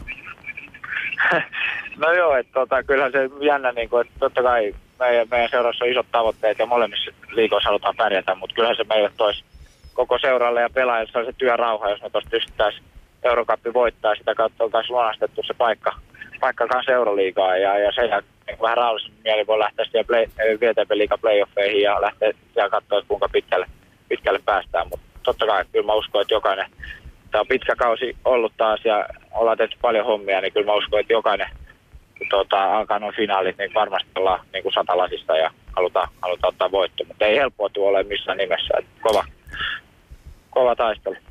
No sitten sen jälkeen edessä on, on pieni kesäloma ja, ja, ja rentoutuminen koripallon parista ja toivottavasti vaikka golfkentällä törmättäisiin kertaalleen, mutta sitten alkaa maajoukkue kesä. Ootko ihan täysin sataprosenttisen motivoitunut lähtemään EM-kisoihin? No totta kai, että kyllä mulle niin maajoukkueessa pelaaminen on aina ollut niin kunnia-asia ja halunnut, halunnut edustaa. Et se on ollut hienoa nyt, miten me ollaan nyt oltu arvokisoissa oikeastaan joka, joka vuosi ja se on niin kuin hienoa se suomalaiselle koripallolle ja ollaan saatu vähän sellaista jatkuvuutta ja kyllä mä taas, vaikka se voi olla vähän takki tyhjä taas kauden jäl- jälkeen ja, ja näin, mutta sitten kun siinä on aina saanut vähän huilata ja sitten pääsee jätkien kanssa taas kokoontua yhteen ja valmistautuu, niin kyllä siitä on aina taas ihan täynnä intoa ja uutta motivaatioa ja lähtee, lähtee pelaamaan Suomen paidassa, niin kyllä on aina hieno juttu. Niin, se voisi asia varmaan kääntää myös Petteri niin päin, että eikö se ole niin, että, että maajoukkueen kanssa myös seurakauteen valmistautuminen, siis toisin sanoen aika kovaa duunia, kovia pelejä ja, ja kovaa fyysistä tekemistä, niin, niin kyllä kai sitä niiden kavereiden kanssa myös maajoukkueen kanssa seurakauteen tulee valmistauduttua. No just näin, että kyllähän se on hyvä tapa kanssa valmistautua siihen seurakauteen, että vaikka se välillä tuntuukin raskalta, että lähdetään jo vetää heinäkuusta lähtee jo ja to, tavallaan valmistautuu ja näin, mutta kyllä se tavallaan on kyllä paras, paras tapa valmistautua seurakauteen ja sitten kun siirtyy maajoukkoista seura, seurajoukkoeseen, niin on jo täydessä pelikunnassa, että kyllä se on niin kuin hieno, hieno tavallaan sekin tapa valmistautua ja saa viettää niin kuin, voisi sanoa niin kuin friendien kanssa, että tarvii lähteä seurajoukkojen kanssa ensin vuorille tai jonnekin juokseen, että saa, saa valmistautua maajoukkoja kanssa ja olla vähän pidempään Suomessa ja, ja mennä pelaamaan ajankisoihin, se on, se on hieno niin kuin, hienompi tapa valmistautua seura, seurakauteen. No millaisena sä otit tiedon, että Henrik Detman äh, päätti siirtyä kirjoituspöydän taakse haalarihommiin ja lähti Besiktasin valmentajaksi? Uskotko, että se myös näkyy sillä että Henkka on, on vireessä, kun maajoukkuetta valmentaa? No olihan se loistava uutinen ja hieno, hieno juttu, että Henkka, Henkka sai toisen mahdollisuuden, mahdollisuuden ja mitä niin kun katsonut nyt, niin Henkka ja Lassi on tehnyt loistavaa duunia siellä ja on alkanut voittaa pelejä ja, ja näin. Et mekin Pesiktasin vastaan Eurocupissa pelattiin ja siellä on niin kuin fanaattiset, fanit ja ei varmasti ole niin kuin helpoimpia paikkoja valmentajalle tai pelaajalle olla. Että siellä on, vaaditaan paljon fanit haluaa menestystä ja näin, mutta toistaiseksi Henkka ja Lassi tehnyt loistavaa duunia ja tuota, se on hyvin. Ja varmasti niin kuin, sieltä löytyy taas uusi juttu niin meidän maajoukkojenkin käyttöön, että mitä näkee vähän päivittäin, mitä se niin kuin koripallo eurooppalaisella huipulla niin, en, tota, edellinen otteluvoitto nimenomaan Banvitia vastaan Besiktasilla ja, ja sä voit varmaan todistaa, että kyseessä ei ole ihan erityisen huono joukkue. No ei, ei missään nimessä. Et etenkin Banvit koti, kotikentällä siellä omia fanien edessä on tosi kova joukkue ja niin kuin mekin niin kuin voisi sanoa, että siellä, siellä hävittiin pinnalla ja sitten kotona onneksi hoidettiin homma, homma mutta niin kuin tosi hyvä joukkue, paljon hyviä yksilöitä ja, ja tota, niin kuin mä sanoin, niin Henkka ja Lassi on loistavaa, loistavaa duunia ja ottanut kovi, kovi voittoa Turkisarjassa ja, ja tota, katsotaan kuinka, kuinka niin kuin korkealle pystyy jenkin nostaa. Ja. Petteri, oikein hyvää vapaa-päivää Moskovaan, Moskovaan ja tota, iloisella mielellä kohti Kanariaa ja, ja tota, ei muuta kuin, kuin hyviä pelejä ja nautinnollisia oloja. Jees, kiitoksia. Kiva, moi. Moro. Ylepuheen urheiluilta. Osallistu lähetykseen Shoutboxissa. Yle.fi kautta puhe. Niin, osallistukaa ihmeessä ja ajatuksia urheilulan kehittämiseksi ja muuten tulevaisuudessa, mutta nyt puhutaan edelleen koripallosta. Ari Tammivaara, Suomen koripalloliiton valmennuksen johtaja ja kokenut valmentaja niin Suomessa kuin Euroopassa pitkän linjan koripallomies studiossa. Ari, ota kiinni siitä, mitä Petteri meille äsken kertoi. No joo, tämä ensinnäkin Petterille onnittelut, ihan loistava suoritus tällä kaudella. Kova nousu, kovassa roolissa. On usein tullut penkiltä omassa joukkueessansa, mutta sekin kertoo tietyllä tavalla siitä, että hän on ollut se pelaaja, joka on tuonut energiaa ja tehoa siihen joukkueen pelaamiseen. Ja siitä palkintona tosiaan Eurocupin All-Star-viisikkoon valinta, mikä on poikkeuksellisen hieno suoritus suomalaisille koripalloilijoille ja sanoisin suomalaisille palloilijalle. Puhutaan kuitenkin Euroopan kakkostason, kakkostason kilpailusta näissä seura, seurajoukkuetasolla. Ja hienoa kuulla tietysti sekin, että, että edelleen sydän palaa maajoukkueelle. Että kyllä on, on taas tulossa hieno kesä, joka huipentuu syyskuun alussa EM-kisoihin Ranskassa. Ja, ja onhan se ihan selvää, että Petteri tulee olemaan yksi tämän joukkueen kulmakivistä. Niin, kokonaisuutena tähän väliin ennen kuin ollaan yhteydessä Turkkiin ja Henrik Detmaniin ja, ja niin edelleen, niin tota, tämä maajoukkue kesä, se on aikamoinen palapeli, varsinkin sun tontilta katsottuna. No joo, se koko homma lähtee, lähtee käyntiin siitä, että kun on arvonnat on, on loppuvuodesta ollut, olivat 2014 loppuvuodesta, niin sen jälkeen kun tiedettiin, että ketkä, ketkä on meidän lohkon joukkueita, jota tietyllä tavalla niitä joukkueita vastaan ei haluta pelata, niin sen jälkeen lähdettiin sitten rakentamaan sitä ohjelmaa sillä tavalla, että se lentopäivä Montpellieriin Ranskaan syyskuun eh, toinen päivä, niin se on se perälauta, josta lähdetään sitten keräämään, keräämään noin erilaisia vastustajia ja turnauksia. Ja se on sitten tietynlaista liikennettä koko ajan eurooppalaisten liittojen ja eurooppalaisten kollegojen kanssa, josta lähdetään niin kuin kasaamaan sitä, että, että ketä vastaan pelataan missäkin välissä. Ja ja tässä tietysti Detmanin Henkalla ja hänen staffillensa on jo useampan vuotinen kokemus, että, että mä oon tässä vaan ollut se toteuttava porras ja, ja Henkka on koko ajan totta kai ensin täällä Suomessa ollessaan ja nyt tuolta Turkista edelleen niin kuin johtaa tätä or- orkesteria sillä tavalla, että hän, hänen halunsa mukaan ja hänen toiveidensa mukaan sitä ohjelmaa rakennetaan sillä tavalla, että, että joukkue olisi mahdollisimman kilpailukykyinen, kun EM-kisat alkaa. Oikeastaan mietin sillä myös sitä, että kaikki nämä nuorten maajoukkueet, niiden toiminta niin tyttöjen kuin poikien puolella, universiaadit ynnä muut, niin tota, tämä koko palapeli no on joo, se on siis, tämä, miesten ohjelmahan on siinä, siinä suhteessa tietyllä tavalla helpompi. Ja siinä, siinä ehkä kaikista eniten näkyy se Suomen miesten maajoukkueen nousu tässä rankingissa, että, että Suomen joukkueella on kysyntää. Että Suomi on erittäin haluttu vastustaja. Suomeen halutaan tulla, Suomea kutsutaan, että siinä ei, ei varsinaisia vaikeuksia edes ole. Mutta sitten kun tosiaan pistetään yhteen kaikki nämä muut meidän nuorten maajoukkueet ja naisten maajoukkue, niin se on, se on todella iso palapeli ja eikä siihen yhden ihmisen, ihmisen työpanos edes riitä, että, että meillä on liitossa maajoukkuekoordinaattori Pia Kettunen, joka monta vuotta on tehnyt näitä töitä. Nuorten maajoukkueiden valmentajat itse osallistuu tähän työhön ja vastaavaan ja, ja se on semmoinen palapeli, mikä vielä tänä päivänäkään ei ole valmis ja sitä on kohta puoli vuotta tehty. Niin, tota, äh, nyt tietysti näitä pelaajia on monessa paikassa, siis nuorten pelaajista valtaosa on tietysti tota Suomessa, mutta jo aika nuoretkin pelaajat on pelaamassa Espanjassa ja on pelaamassa kansainvälisiä otteluita kauden aikana. Ää, yliopistot on oma asiansa, naisten joukkueesta varmasti osa pelaajista on yliopistoista, eikö nämä aseta tiettyjä haasteita, kun sitten kuitenkin pitäisi opinnot saada ja jotain rajoituksia. Mitä esimerkiksi, niin kun, jos ajatellaan nyt Oskar Mikkelsen, Panu Rajalla ja sitten Erikin nuorempi veri Alex Murphy. Mitä voit sanoa heidän kaudestaan?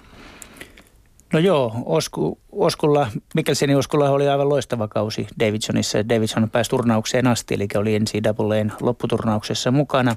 Ja Osku ottaen huomioon, että oli ensimmäisen kauden pelaaja, niin pelasi todella, todella hyvän ja kypsän kauden ja herätti, herätti huomiota nimenomaan sillä kypsyydellänsä, että on ensimmäisen vuoden opiskelija ja silti, silti pystyy, pystyy pelaamaan jo tuolla tasolla. Julius Rajalalla kävi vähän huono mäihä, että hän siinä, just siinä vaiheessa, kun hän alkoi pääsemään pelaamaan Lojalassa, niin hän loukkaantui. Ja e, ei tänä päivänäkään vielä täysipanosti pysty harjoittelemaan, että on vasta aloittelemassa harjoitteluansa.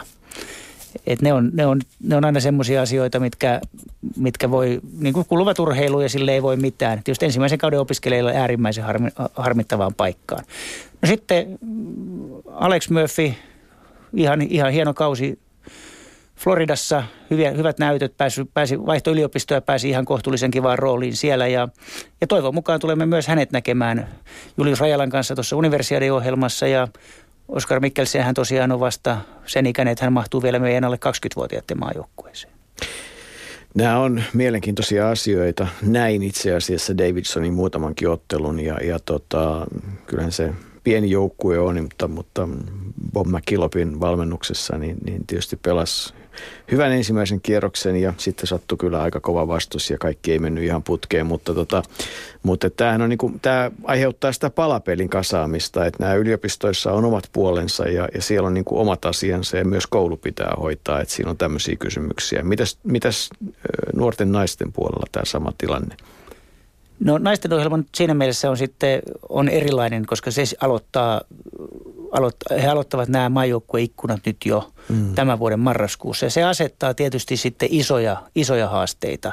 Et jos me ajatellaan niin kuin yliopistopelaajia, niin ne alkavat tässä toukokuun kesäkuun alkupuolen aikana jo tulemaan takaisin takas Suomeen ja pystyvät osallistumaan maajoukkuiden ohjelmaan.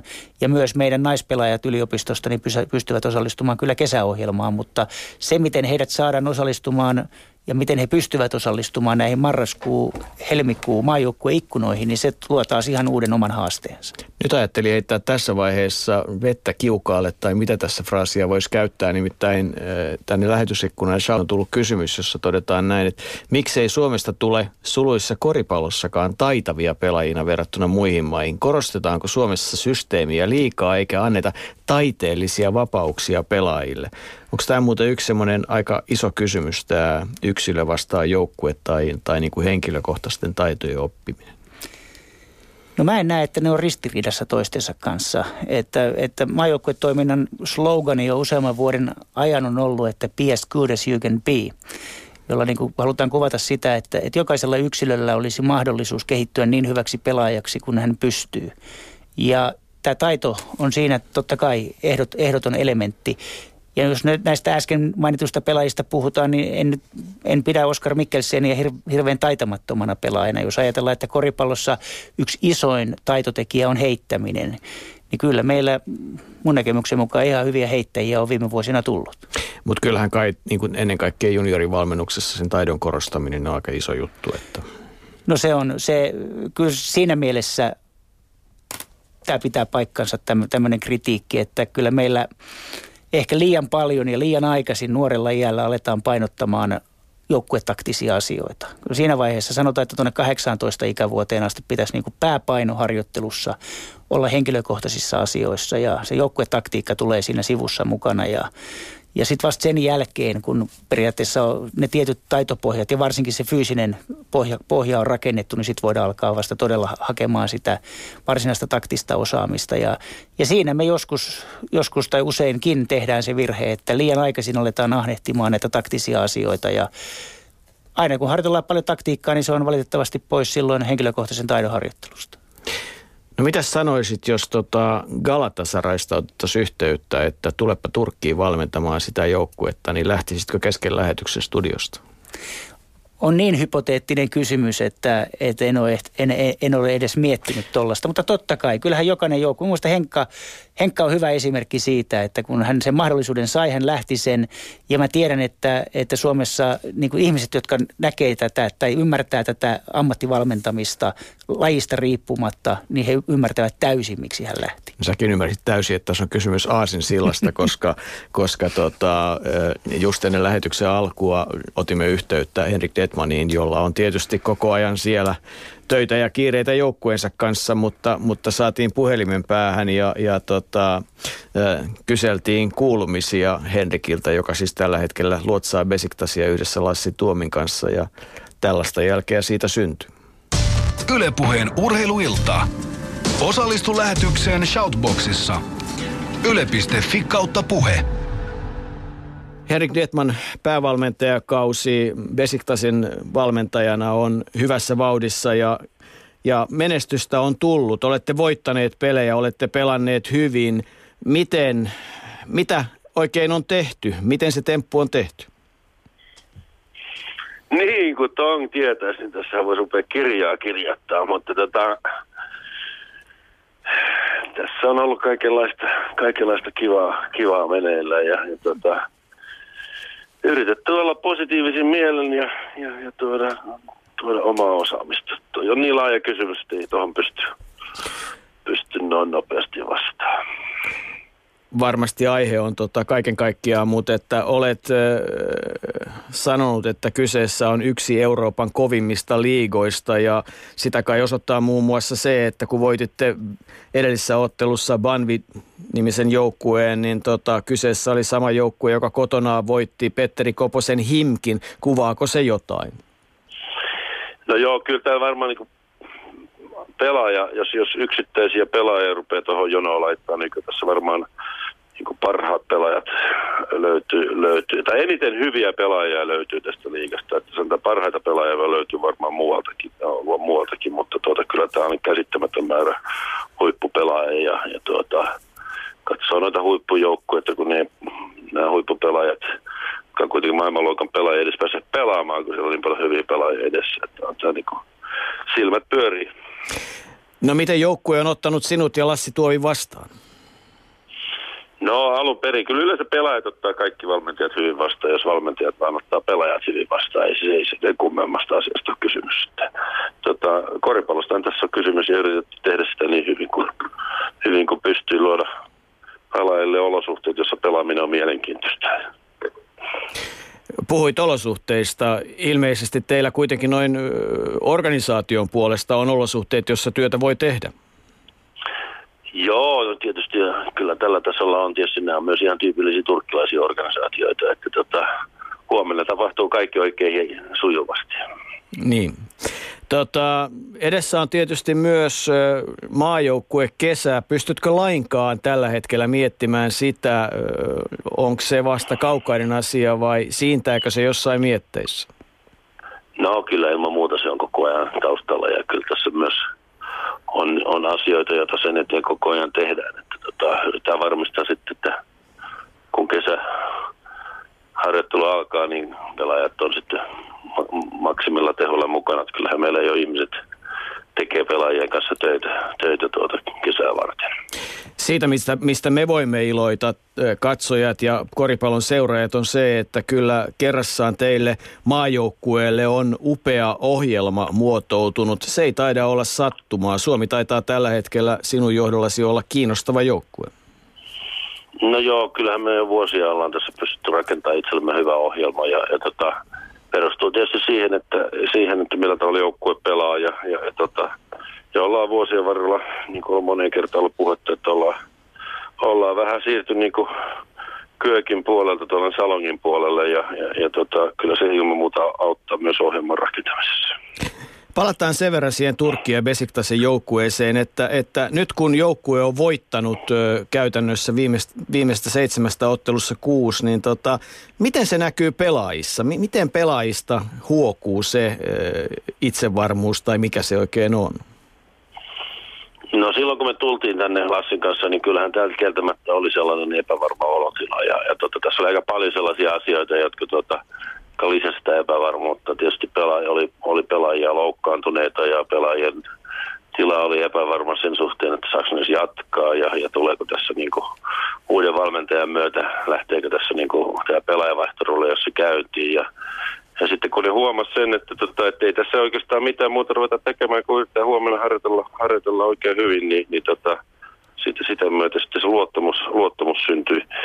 Mä oikeastaan alun perikään nähnyt mitään suurta syytä tehdä mitään merkittäviä muutoksia siitä syystä, kun joukkue oli kuitenkin aika, alkukaudesta pelannut hyviä voittonuotteluita, että ei, ei siinä nyt oikeastaan ollut mitään muuta rikki kuin, kuin se, että pelaajat oli vähän loukkaantuneita ja, ja sitten tota, ehkä sitä myötä oli sitten usko vähän kadonnut. Onko se usko suunnilleen sitä, että kun valmentaja sanoi, että hei, tämä on teidän juttu. Joko te haluatte pelata ja voittaa ja pelata yhdessä, että te olette niin hyviä pelaajia, että siihen kykenette, tai sitten ette halua, että se on niinku ihan teidän valinta, että kumpi on kivampaa voittaminen vai häviäminen. No, en mä tiedä.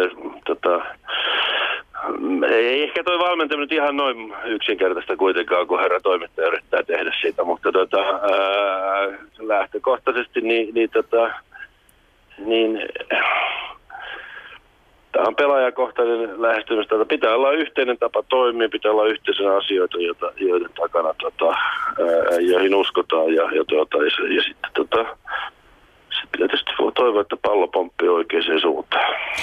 No Henrik Detman, me jatkamme Ari Tammivaaran kanssa koripalloiltaa. Kiitos kun olit mukana ja, ja tota, kyllä aika vilpittömät onnittelut. Kyllä Suomessa yleisesti iloitaan siitä, että on saatu valmentaja tekemään tuota työtä, että, että otan ne onnittelut ihan, ihan ilolla vastaan. Kiitos, kiitos. Välitän ne Lassille. Hyvä. Lassille kovasti terveisiä. Jatketaan täältä studiosta. Kiitos. Ari Tammivaara, koitas kääntää toi Henrik Detmanin ö, sanoma ihan tämmöiselle suomen kielelle. Siellä oli paljon semmoisia kryptisiä ilmaisuja. Henkka on tämmöinen ihmissuuden valmentaja. Hän, hän uskoo siihen, että, että jos joukkueessa jokaisella yksilöllä asiat on hyvin, hän viihtyy, hänellä on oikeanlainen rooli, hän tietää mitä hän tekee, niin jos nämä asiat on jokaisen, tai mitä useamman pelaajan kohdalla nämä asiat ovat kunnossa, niin sen paremmin joukkue pelaa. Ja jos ne on kaikkien pelaajien kohdalla kunnossa, niin silloin joukkue pelaa todella hyvin. Mm.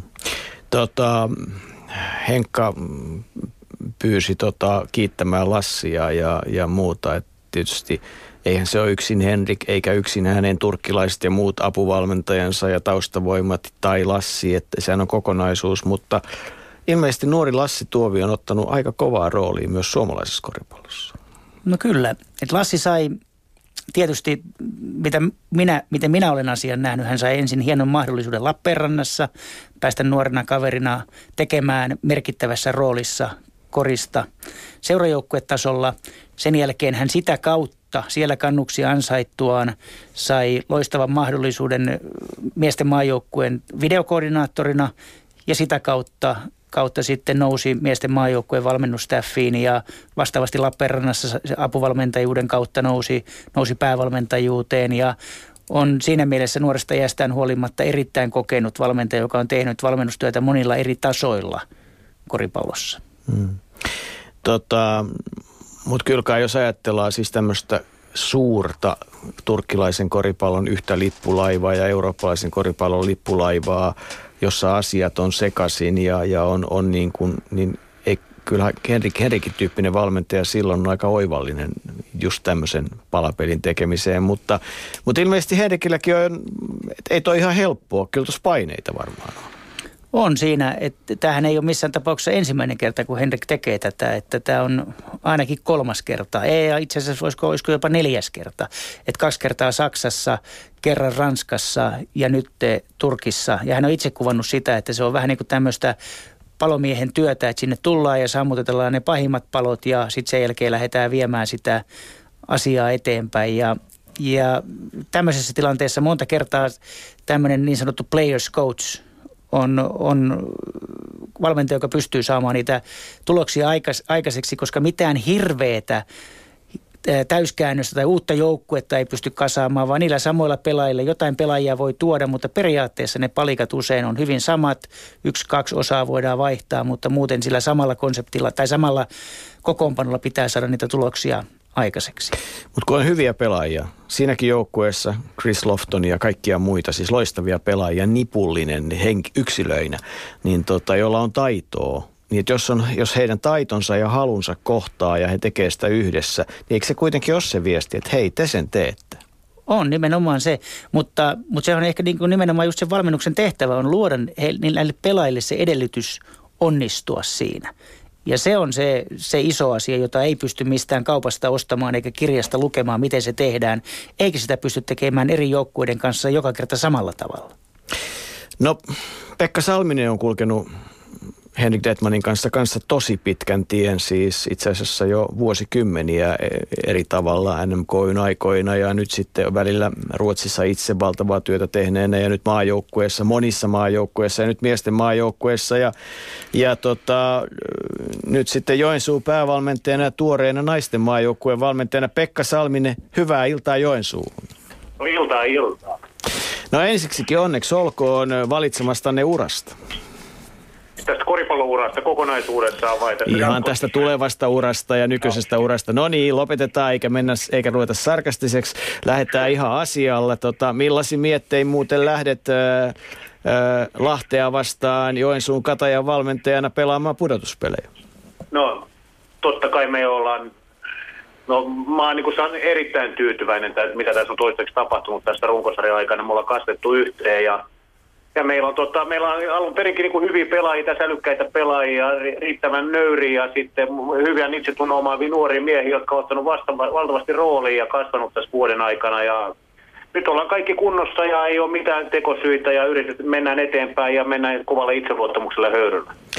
No tota, jos nyt sanon, että eh, enkä loukkaa sua millään tavalla, mutta että ei se nyt hirveän laajalta se materiaali jossain vaiheessa vaikuttanut. Ja nyt olette kuitenkin ihan sarjan kärjessä ja teistä puhutaan jo mestariehdokkaina, niin mitä siinä nyt oikein on tapahtunut?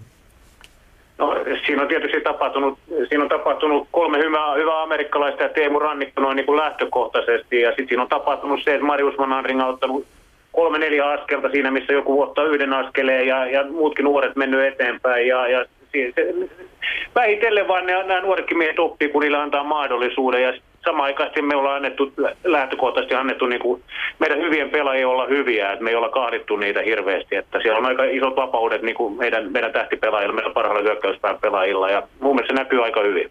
Onko se vähän Pekka niin, että, että sit kun ei oikein paljon vaihtoehtoa, kun niille nuorille pelaajille on pakko antaa mahdollisuuden, ne joko kantaa sen tai ei kanna?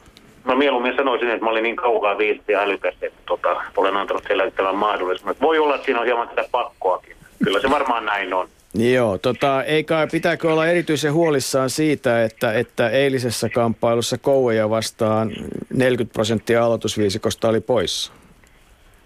Toimenpide. Ei ollut mitään voitettavaa heitä, heitä, heitä peluttaa. Että Tom Knightilla oli pikkasen vammaa tuossa kädessä ihan, ihan mitätöntä, mutta pieni riski oli ja Teemu ei ole mikään nuori poika enää, niin tota, joutui vähän leputtamaan, että koot mennään joka toinen päivä, niin kaikki energiat saada niin. Tämä on varmaan se oleellinen kysymys, ei pelkästään teidän joukkueella, vaan monella muullakin joukkueella. Miten sä huomioit valmennuksessa nyt tämän, että kun aletaan pelaa tämmöisellä, tämmöisellä rytmillä?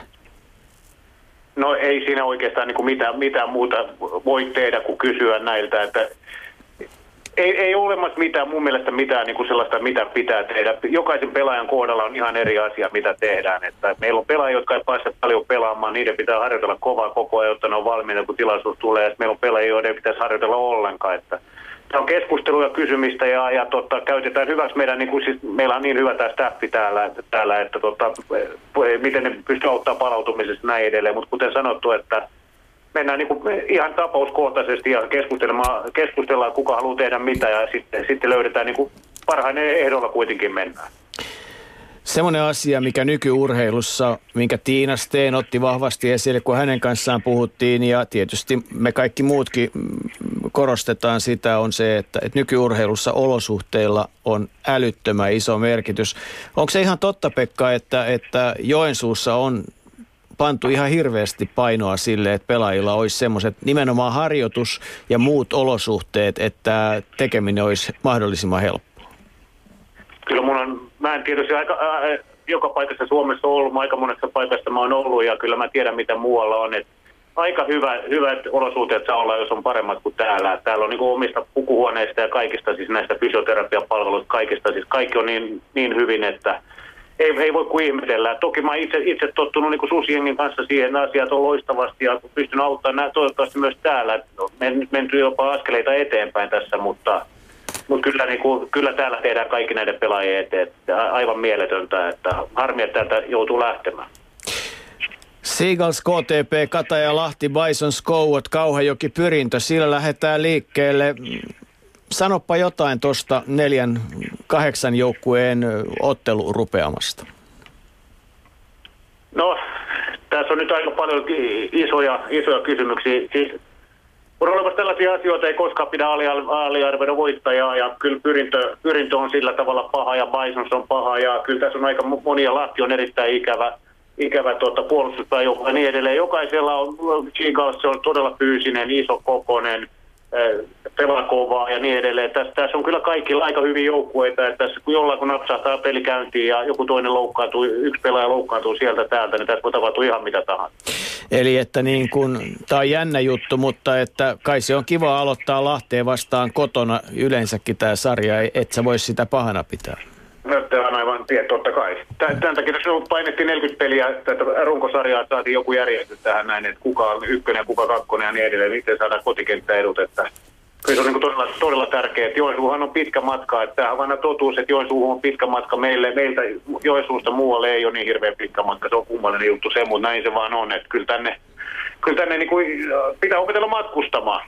No, se, no osataan se kuitenkin. Niin osaatte ja teidän bussikuskikin osaa, koska yritin pysyä perässä matkalla Tampereelta Joensuuhun viime vuonna, niin, niin tota, te olitte jo illallisen syönyt ennen kuin mä pääsin edes perille, että, että tota, kyllä teillä ammatti-ihmiset on joka paikassa. Että. Kyllä, kyllä. No hei, loikataan siihen toiseen asiaan. Tota, onnittelut siitä ja, ja tota, ilolla otetaan tieto vastaan, että rupeat luotsaamaan sekä naisten maajoukkue että että sitten laajemminkin, laajemminkin tekemään tämän asian kanssa töitä. Tota, ää, haikeena kuulemma jätät Joensuun, mutta iloisena otat haasteen vastaan. Näinkö se menee? No se menee just näin, että tuota, kyllä tämä niin kuin toisaalta mä oon niin aivan, aivan mielettömän motivoitunut ja hieno haaste edessä ja, ja tuota, kaikki tuntuu sillä tavalla hyvältä, mutta ei täältä olisi mitään syytä täältä Joensuusta lähteä pois. Että tuota, et kyllä, kyllä, sillä tavalla niin kuin, vähän, vähän kaksijakoiset fiilikset siitä, mutta nyt, nyt piti tehdä mitä piti tehdä ja vaakakupissa tämä paino, paino enemmän ja mä en, koen, että se on ihan mieletön, mieletön juttu, mitä me lähdetään tekemään yhdessä niin kuin näiden, näiden naisten kanssa, yhdessä sen koripalloliiton porukan kanssa, ketä tässä on ja mä niin kuin, todella positiivisesti suhtaudun ja katson niin kuin eteenpäin tässä. Mitä sä Pekka näet nyt totta kai? Ensin, ensin voitatte tuon mestaruuden ja sitten sen jälkeen virallisesti ensimmäinen päivä kuudetta aloitat liitossa naisten maajoukkueen päävalmentajana. Mitkä sä näet, että sun ensimmäiset ja tärkeimmät tehtävät silloin kesäkuun alussa on? No kyllä ensimmäiset, tässä on montakin tärkeää tehtävää, mutta kyllä ihan, ihan ensimmäinen on niin kuin se, että, että me niin kuin ymmärretään se, että meillä on tällä hetkellä hyviä naispelaajia. Niitä ei hirveän paljon ole, niitä ei ole joukkueittain, mutta niitä on ja näiden hyvien niin kuin erinomaisten, erinomaisten naispelaajien mukaan saaminen on ihan niin kuin ensimmäinen juttu tässä, näin, kun tässä on monta eri tasoa tässä hommassa, mutta kyllä ne, se, että me, me viedään tätä hommaa eteenpäin, tarjotaan entistä parempaa tuotetta heille ja, ja saadaan heidät entistä motivoituneempana mukaan ja lähdetään tästä näin niin pyörittää tätä lumipalloa eteenpäin, että kaikki asi- hyvät asiat vaan kertautuu. Että kyllä he, heidän niin kuin mukaan saaminen ja, ja on, niin kuin se ensimmäinen asia. Että meidän pitää luoda niin kuin sille seuraavalle, seuraavalle porukalle sitten niin kuin, niin kuin, niin kuin niille nuoremmille uskoa siihen, että tässä, tässä on, tässä on niin järkeä ja tässä on todella paljon järkeä ja pystyt saavuttamaan naiskoripalvelussa myös niin kuin aika paljon, paljon asioita. Mä oon jutellut tässä Mikaela Mouan kanssa muun muassa, joka on, meillä on Suomessa ihan mieletön määrä hyviä naispelaajia ollut kautta historian, että tota, myös heitäkin pitäisi tässä nostaa esiin. Mutta ensimmäinen asia on se, että tämä nykyinen runko, siellä on kuten sanottu erittäin hyvin pelaajia, niin tuota, saada, saada mukaan ja siitä lähtee sitten rakentamaan muita juttuja. Pekka, tiedän, että oot vienyt Solnan muun muassa miesten basketliigan mestariksi ja oot ollut pitkään Ruotsissa. Ja, ja tota, Ruotsissahan naisten maajoukku ja naisten koris on, sille on tarjottu aika hyvät resurssit Leena Valliinin liiton toiminnanjohtajan toimesta, mutta onko muita kysymyksiä? Onko sieltä jotain opittavaa? Ehditkö silloin seurata sitä sivusilmällä? No kyllähän meillä Solnassa niinä vuosina kun mä olin, niin Solnan naiset voitti ainakin kaksi ellei peräti kolme Ruotsin mestaruutta. Ja mä oon niin seurannut sitä, sitä, sitä tota hommaa, että kyllä sieltä, sieltä varmaan jotain, jotain on sieltäkin niin toimittavissa, mutta kyllä, niin kuin, kyllä se tärkein asia, asia on se, että tämä me niin kahteen suuntaan tämä, että mitä enemmän niin kuin ollaan valmiita antaa niin kuin tukea ja, ja näin edelleen ja viemään hommaa ja olosuhteita ja kaikki eteenpäin, niin sitä enemmän ne on, on ihmiset motivoituneita ja sitä kautta lähdetään niin kuin tätä rakentaa. Että ei se siellä aina ihan herkku ollut sivustapäin seuranneena, niin, niin kuin, että omat ongelmansa siinä on, että naiset joutu, joutunut tekemään töitä, että ei ole täysammattilaisia, näin, näin myös siellä, mutta tuota, kaikki tähän löytyy ratkaisu varmasti ja yhdessä näitä asioita tehdään ja yritetään löytää niin paras mahdollinen jokaiselle, että jokaisella on mahdollisuus olla niin hyvä kuin ne on ja nämä meidän naiset, ne on aika hyviä jo tällä hetkellä pelaamaan. Askel eteenpäin ne ollaan oikein erinomaisia. Pekka toi Mustosen Pasi, eli naisten maajoukkueen päävalmentaja jääkiekossa, totesi tuossa taannoin, että, että hänen mielestään kaikkien valmentajien pitäisi jossain vaiheessa valmentaa naisia, että hänen ensimmäinen vuosi naisten kanssa oli äärimmäisen opettava kokemus. Mitä sä itse näet omiksi suurimmiksi haasteiksi nyt kesällä, kun sä aloitat? No kyllä, kyllä tässä on joutunut niin kuin vuosien varrella kaiken näköistä oppimaan ja kyllä siinä tietysti on oma, omat asiansa varmasti, varmasti siinä, että varsinkin tällaisen, tällaisen niin kuin Mä, mä puhun näitä ihmisten kanssa aika paljon ja löytää sieltä ne oikeat ihmiset, kenen kanssa puhua ja vähän huomioida kaikkia vielä entistä enemmän kuin mä tällä hetkellä huomioon. Ehkä siinä on, siinä on se löytää sellainen tasapaino sinne, että kyllä tässä ei valmentaja tehtävä auttaa niitä ja yhdessä, yhdessä niin katsoa mikä on tilanne, mutta millä tavalla se kommunikaatio saa, saa toimia kaikille pelaajille, niin se, on, se on varmasti se suurin haaste. Pelihän on ihan samanlainen ja ihmiset on ihmisiä ja näin edelleen, että ei siinä siinä sen kummempia on, mutta muutamia, muutamia ongelmia on ja se on just tämä kommunikointi ja sitten se, että millä tavalla saadaan niin kuin, olosuhteet niin kuin myös niin kuin, äh, heidän omissa elämissä, näiden urheilijoiden omassa elämässä. Pekka, en voi, en voi olla tähän vaiheeseen sanomatta sitä, että kevennetään vähän nimittäin. Nythän sun elämässä on tilanne semmoinen, että, että nyt on edessä kevään huipennus, sen jälkeen peräti pari viikkoa todennäköisesti kesälomaa ja sitten valmentaja, jolla on varma työpaikka ensimmäinen kuudetta, paljon huonomminkin voisi olla kai. Voi, voi, kyllä näin on. Näin on. Tämä on aika harvoin ollut tällaisessa tilanteessa. Että onhan sekin todella positiivista. Tässä on paljon muitakin positiivisia asioita. No ne on varmaan henkilökohtaisia, mutta ne ei kyllä. kuulu meille. Tota, palataan vielä tuohon tohon, tota, tohon, juttuun. Ketäs vastaan aiotte pelata finaaleissa? Meidän pitäisi ensiksi selvittää itse. itse mä tiedän, mä tiedän, mutta ketäs vastaan meinaat pelata finaalissa? Jos mun pitäisi sanoa, kuka joku on finaalissa, sitä tässä me haetaan, niin finaalissa on tietysti, finaalissa on tietysti tota, jompikumpi Bisons tai Kouot. Okei. Se, se on tietysti mielenkiintoista, että jompikumpi niistä lähtee nimittäin laulukuoroon yhtä aikaa sitten sun näkemyksen mukaan Lahden kanssa. Ja Lahdessa ollaan siitä asiasta taas vahvasti eri mieltä. Eli todella nämä pudotuspeliparit, parit on Seagulls, KT, Kata ja Lahti, Bisons, Kouvot ja Kauhajoki Pyrintö. Tota, kysytään Pekalta mielipidettä semmoisesta asiasta. Otetaan tekstitvn sivu 229 eteen ja painetaan refresh-näppäillä ja todetaan, että Korihait BC Nokia on tilanteessa 41-38 Ää, yllättääkö? Niin, en mä tiedä, se ei yllätä, että ne joukkueet on siellä, siellä finaalissa ja tota, en, Mä en ole seurannut sitä tarpeeksi hyvin. En, en osaa sanoa, mutta sen mä tiedän, että siellä on erittäin hyvin pelaajia ja siellä on, siellä on hyvä valmennus ja näin, että ei se, ei se yllätä. Katsotaan, mitä siellä tapahtuu. Se on hurja, hurja. Itse olin mukana niissä muutama vuosi sitten nostamassa honkaa, että ne on hurjia ne pudotuspelit niin kuin Divarissa, että siellä on aika paljon panosta pelistä kovia pelejä ja kovaa kamppailua, se on ihan selvä asia, mutta tota, mutta hyvä näin. Ja Suomi-Venäjä lätkämatsi ensimmäisen erän jälkeen 0-0, että ei me nyt ihan huonosti suolkaa. Pekka Salminen, nyt vaan miettimään, miettimään tota kaikkia juonia seuraaviin otteluihin ja, ja tota, kaikkea hyvää Joen kaupunkiin. Okei, kiva, kiitoksia. Aika iloisen tuntunen Salmisen Pekka, vai miten tämä nyt sanoisi? No joo, valmentajan on tietysti kiva tuossa tilanteessa olla sitä. Olin katsomassa ää, Lapua Korikoprat Joensuu-peliä tuossa edellisenä viikonloppuna ja, tai lauantai se oli. Ja mun mielestä heidän pelaamisesta huokuu tällä hetkellä tietynlainen itseluottamus. Et, ja he on yksi niistä joukkueista, joka on myös pystynyt tässä kauden loppua kohti niin kuin nostamaan omaa suoritustasoansa. Ja, ja valmentaja kun näkee tällaisen ilmiön joukkueessaan, niin totta kai se luo levollisuutta. Hmm. Tota, onko nämä herkulliset pudotuspelit, nämä miesten pudotuspelit? On nämä herkulliset. Mä oon, mä oon sitä mieltä. Et tietysti mä vähän jaan ton, mitä Ipe tuossa aikaisemmin sanoi, että vähän, vähän me ollaan nyt niin kuin jouduttu takertumaan tämmöisiä koripallokentän ulkopuolisiin asioihin ja ne on ehkä vähän niin kuin sekoittanut tätä valmistautumista valmistautumista näihin pudotuspeleihin, mutta nyt kun kabinettiasiat on selvitetty ja nyt päästään täydellä höyryllä eteenpäin, niin mä uskon, että, että noin, saadaan oikeanlainen fiilis päälle ja näistä tulee hyvät pelit. Niin kuin mä sanoin tuossa aikaisemmin, en, en oikein näe, että mikään näistä olisi selkeä 3-0-sarja. Tota, Vesa Valden on myös pitkän päivätyön puke tehnyt nyt Koripalloliiton toiminnanjohtajana, niin tota, onko se sun esimies tällä hetkellä? On, Puke on mun esimies, kyllä. Monessa yhteydessä ollaan tehty Puken kanssa yhteistyötä ja, ja sitä me nytkin teemme, vaikka hän virallisesti on esimieheni. Okei. Eikö se ole kiva, kun esimies tulee puhelimeen? On. Mm. Tervetuloa, Vesa Valde. Kiitos, kiitos. Tota, äh, no, millaisin miettein? Kokonaisuutena koripalloa tällä hetkellä. Palaverista toiseen. Taidat olla jostain palaverista tulossa. Joo, itse asiassa meillä oli meidän markkinointiyhtiön hallituksen kokous päättyi just vartti sitten. Että...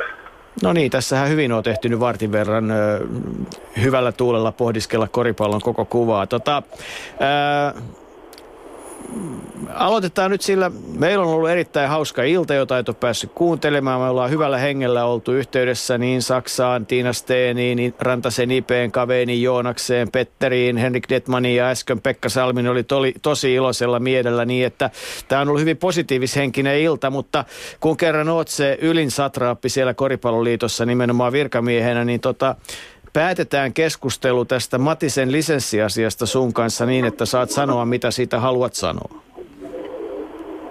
Mun mielestä se oli valitettava asia koko lajin kannalta, että tällaista pääsee tapahtumaan. Että toki niin kuin ei vielä, siis varmaan syylliset on niin kuin virallisesti siellä Kotkan päässä, mutta kyllä meidän järjestelmässä on sellaista, että joku pelaajan lisenssin takia viedään pisteitä näin, niin kyllä silloin niin kuin, kaikkien pitää katsoa peiliä, jotka tässä järjestelmässä on mukana. En halua sitä asiaa enempää reivata, koska se on käsitelty, mutta, mutta en tiedä mitä mieltä Ari on, etkä tiedä mitä sinä oot, mutta mä koen niin, että tässä oli onni onnettomuudessa siinä mielessä, että nyt ne joukkueet, jotka oli pudotuspeleihin päässy, pääsi pudotuspeleihin ja jos nyt ihan urheilullisesti mietitään, niin kyllä kai se niin taisi olla, että ainoa, joka tässä selkeästi kärsi noin urheilullisesti ja sai rangaistuksen, niin oli nimenomaan KTP, joka menetti kotiedun, että, että voiko sen näin summata? No varmaan joku voi nähdä eri lailla, mutta tämä on niin kuin se varmaan se yleinen mielipide ja yleinen käsitys, mikä siitä on. Että mm. Huono juttu, mutta nyt se on paketissa. Hyvä, ja toki, nyt olet... Toki, jokuhan voi valittaa vielä aina. Joo, kaikkea voi tapahtua, mutta, tota, mutta mitä sä odotat pudotuspeleillä? Siis mm, naisten finaali, se on tota Kätsin ja Huiman välillä, sitä on käsitelty. No se on varmasti hieno asia, että Äänekoski vetää tuhat henkeä Topoa vastaan eilen. Seagulls, KTP, Kataja, Lahti, Bison, Skouot, Kauhajoki, Pyrintö. Tuntuuko tämä yhdistelmä toiminnanjohtajan mielestä hyvältä? Tuntuu ainakin todella mielenkiintoiselta, että en mä osaa lähteä niistä ketään veikkaamaan. Niin kuin, toki Joensuu on pelannut hyvän loppukauden ja Kotka on pelannut hyvin, mutta ei nyt siinä mitään varmoja vaihtoehtoja. Että kaikkea voi tapahtua onneksi näissä pudotuspeleissä. No tota, tiedän, että sun ajatukset on ollut edellisissä palavereissa ja muuta, mutta, mutta jos mennään ihan sinne sun tontille, niin miten ihan konkreettisesti on näkynyt se, että miesten maajoukkue on pelannut kolmena vuonna arvokisoissa ja, ja, ja on tullut tämmöinen susiengi-ilmiö ja muuta.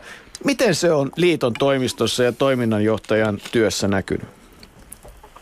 No sanotaan niinku, eikä näkyy se varmaan pitänyt kiireisenä ja pitänyt aika pitkälle kielen kesken suuta, että mitä tehdään ja toki ei tätä kukaan yksin pyöritä. Meillä on hyvä luottamusjohtaja tällä ja hyvä henkilökuntakin tekemään, mutta kyllä tietenkin meidän, me ollaan kasvettu aika paljon niin kuin taloudellisessa mittakaavassa melko nopeasti. Meillä on onneksi lisenssimäärät hyvässä kasvussa.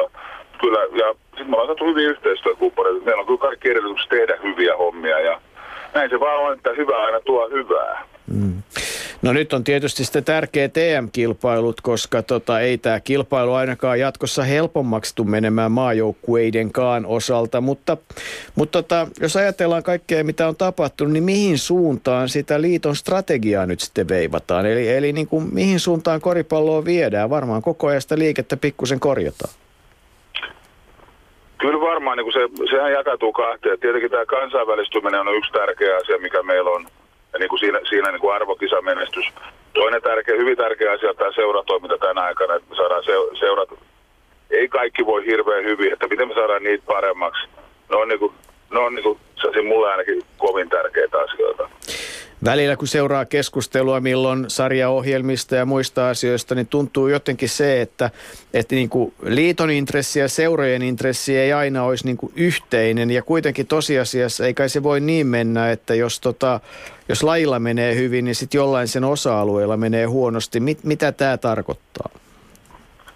No siis varmaan menisi vielä paremmin, jos kaikille seuroille menisi hyvin ja sitten meillä menisi hyvin, mutta kyllä tässä tulee aina välillä päällekkäisyyksiä, mutta ei pidä niinku ei ne niinku sulje pois toisiaan, mutta eikä ne ole niinku vastakkainasetelmia, mutta on erilaisia näkemyksiä, erilaisia toimintatapoja.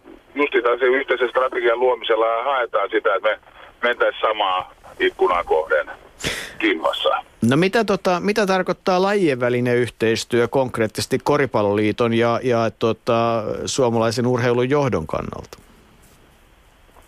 No se on mun mielestä aika merkittävä asia, jos ajattelee nyt niin kuin yksinkertaista ja yksittäistä toiminnanjohtajaa niin kuin meikäläinen, niin, niin kyllähän mun tärkeimmät työkaverit on mun kollegat, eli kuitenkin niin kuin useiden lajiliittojen toiminnanjohtajat ja pääsihteerit, niin kyllä me yhtä pidetään ja käydään läpi. Ja kaikki on kokenut samanlaisia mahdollisuuksia ja ongelmia, niitä on kiva välillä jakaa ja välillä sitten auttaa surun hetkillä, että, että kyllähän ne on niin kuin, kyllä pitää tehdä yhteistyötä niin kuin tällä horisontaalisesti kanssa ja sitä tehdään.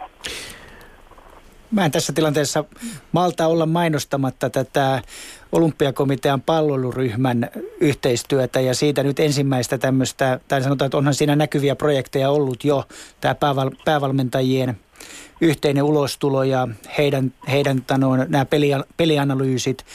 Mutta nyt tämmöinen yksi iso, iso asia on tämä parempaa peliä joka iltapäivä, missä, missä viisi isoa pal- suomalaista palvelulajia lähtee yhdessä, yhdessä viemään tämmöistä pelin, pelin kulttuuria ja liikunnan kulttuuria alakouluihin. Ja mun mielestä se on niin kuin tämmöinen tietynlainen osoitus tästä tämmöisestä lajien välisestä yhteistyöstä. Hmm. Täysin samaa mieltä. Tämä, on niin kuin, tämä osoittaa sen, mikä, mitä, ei tämä jossakin iso, isommassa maassa olisi mahdollista, mutta Suomi on oikein kokoinen tällaisia. Ja sanotaan, että mun mielestä todella, todella upea hanke ja toivottavasti muutaman vuoden päästä nähdään, että se kannustaa sitten tekemään paljon lisää samanlaista toimintaa. Että ei, ei voi muuta kuin toivoa ja uskoa ja mä, mä luotan, että se onnistuu vuoden varmasti tämä hanke. No nyt Koripalloliiton puheenjohtaja Antti Zitting on kansainvälisen liiton hallintoelimissä ja, ja, ja tota, muuta vastaavaa. Mikä, minkälainen, minkälaisena koet tällä hetkellä sen tuen, joka kansainvälisestä liitosta tulee kansallisille liitoille ja, ja miten tämä Antin mukanaolo esimerkiksi siellä niin näkyy meidän toiminnassa? Siis sehän oli aivan huikeaa, että Antti ekas kokouksessa, kun oli liiton puheenjohtajana, valittiin tämän FIBA Euroopan hallituksen. Se on tosi iso asia. Meille se tarkoittaa lähinnä no, sitä no, tiedon nope, kulun nopeutumista. Eli sanotaan, että nyt me saadaan tietoa ihan niin kuin online, kun Antti on kokouksessa, mitä siellä tapahtuu, mitä tuleman pitää. Sitten sanotaan, että meidän tämä Euroopan liitto niin kuin on parantanut, niin kuin, okei okay, mä oon viisi vuotta ollut tässä tehtävässä, niin kyllä se on parantunut koko ajan. Ja nyt sieltä on mahdollista saada myös tukieuroja tänne sanotaan kaperivien eurojen määrää tänne, niin kyllä se, se toiminta on niin kuin hyvää, mutta onhan siinä pikkasen sellaista vielä, vielä, miten se sanoisi nätisti, sellaista itä, Itäblogin toimintaa välillä havaittavissa, mutta parempaan suuntaan menossa. No miten toiminnanjohtajan näkökulmasta sä näet tämän nyt ensin naisten ja sitten miesten osalta tämä maajoukkueikkunoiden aukenemisen? Mä näen sen suurena mahdollisuutena ja sitten sanotaan, että meitä on rasittanut viime vuosina se, kun kaikki maajoukkueet toiminta, me pelataan kesä- tai touko elokuun välissä noin 150 maaottelua kaiken kaikkiaan. Se on ollut todella raskasta niin kuin meidän omalle organisaatiolle, niin kuin henkilökunnalle ja luottamusihmiselle. Ja nyt kun nämä aukot tulee tuonne kauteen, niin siellä se tuo ihan uutta ilmettä ja päästään tekemään se siinä nostoi kauteen. Seuroille se tarkoittaa sitä, että niillä tulee ehkä viikon puolentoista taukoja. Milloin ne risat pelaajat voidaan laittaa kuntoon ja näin poispäin ja saadaan hetki huilahtaa siellä. Hmm. Mä näen se erittäin hyvänä. No tota, onko jotain semmoisia yksittäisiä erityisiä asioita, joita sä haluaisit koripalloa seuraavalle väelle kertoa nyt tässä Yle Puheen urheiluillassa? No ainakin niille, jotka ei ole käynyt katsomassa, niin nyt mä suosittelen, että kannattaa mennä katsomaan näitä pudotuspelejä. Siellä on jänniä pelejä ja sitten jos ei ole niin lähellä, että pystyy menemään sinne, niin miesten puolella niin kaikki pelit näkyy joko netissä tai jollakin hyvällä kanavalla. Niin ja Ylehän tulee mukaan sitten pudotuspelivaiheessa ja kaikki finaalit on sekä kuultavissa että nähtävissä, mutta et, kuinka paljon Tampereelle, kuinka paljon Helsingin jäähalliin on tulossa väkeä näillä näkymin Ranskaotteluun ja Ukraina-peliin? Niin, tuo ennustaminen, mutta sanotaan Tampereelle, missä on 6000 istumapaikkaa ja 1000 seisomapaikkaa, niin kyllä mä väitän, että ainakin istumapaikat menee loppuun. Sitten mä en tiedä, löydetäänkö me niille seisomapaikalle käyttöön.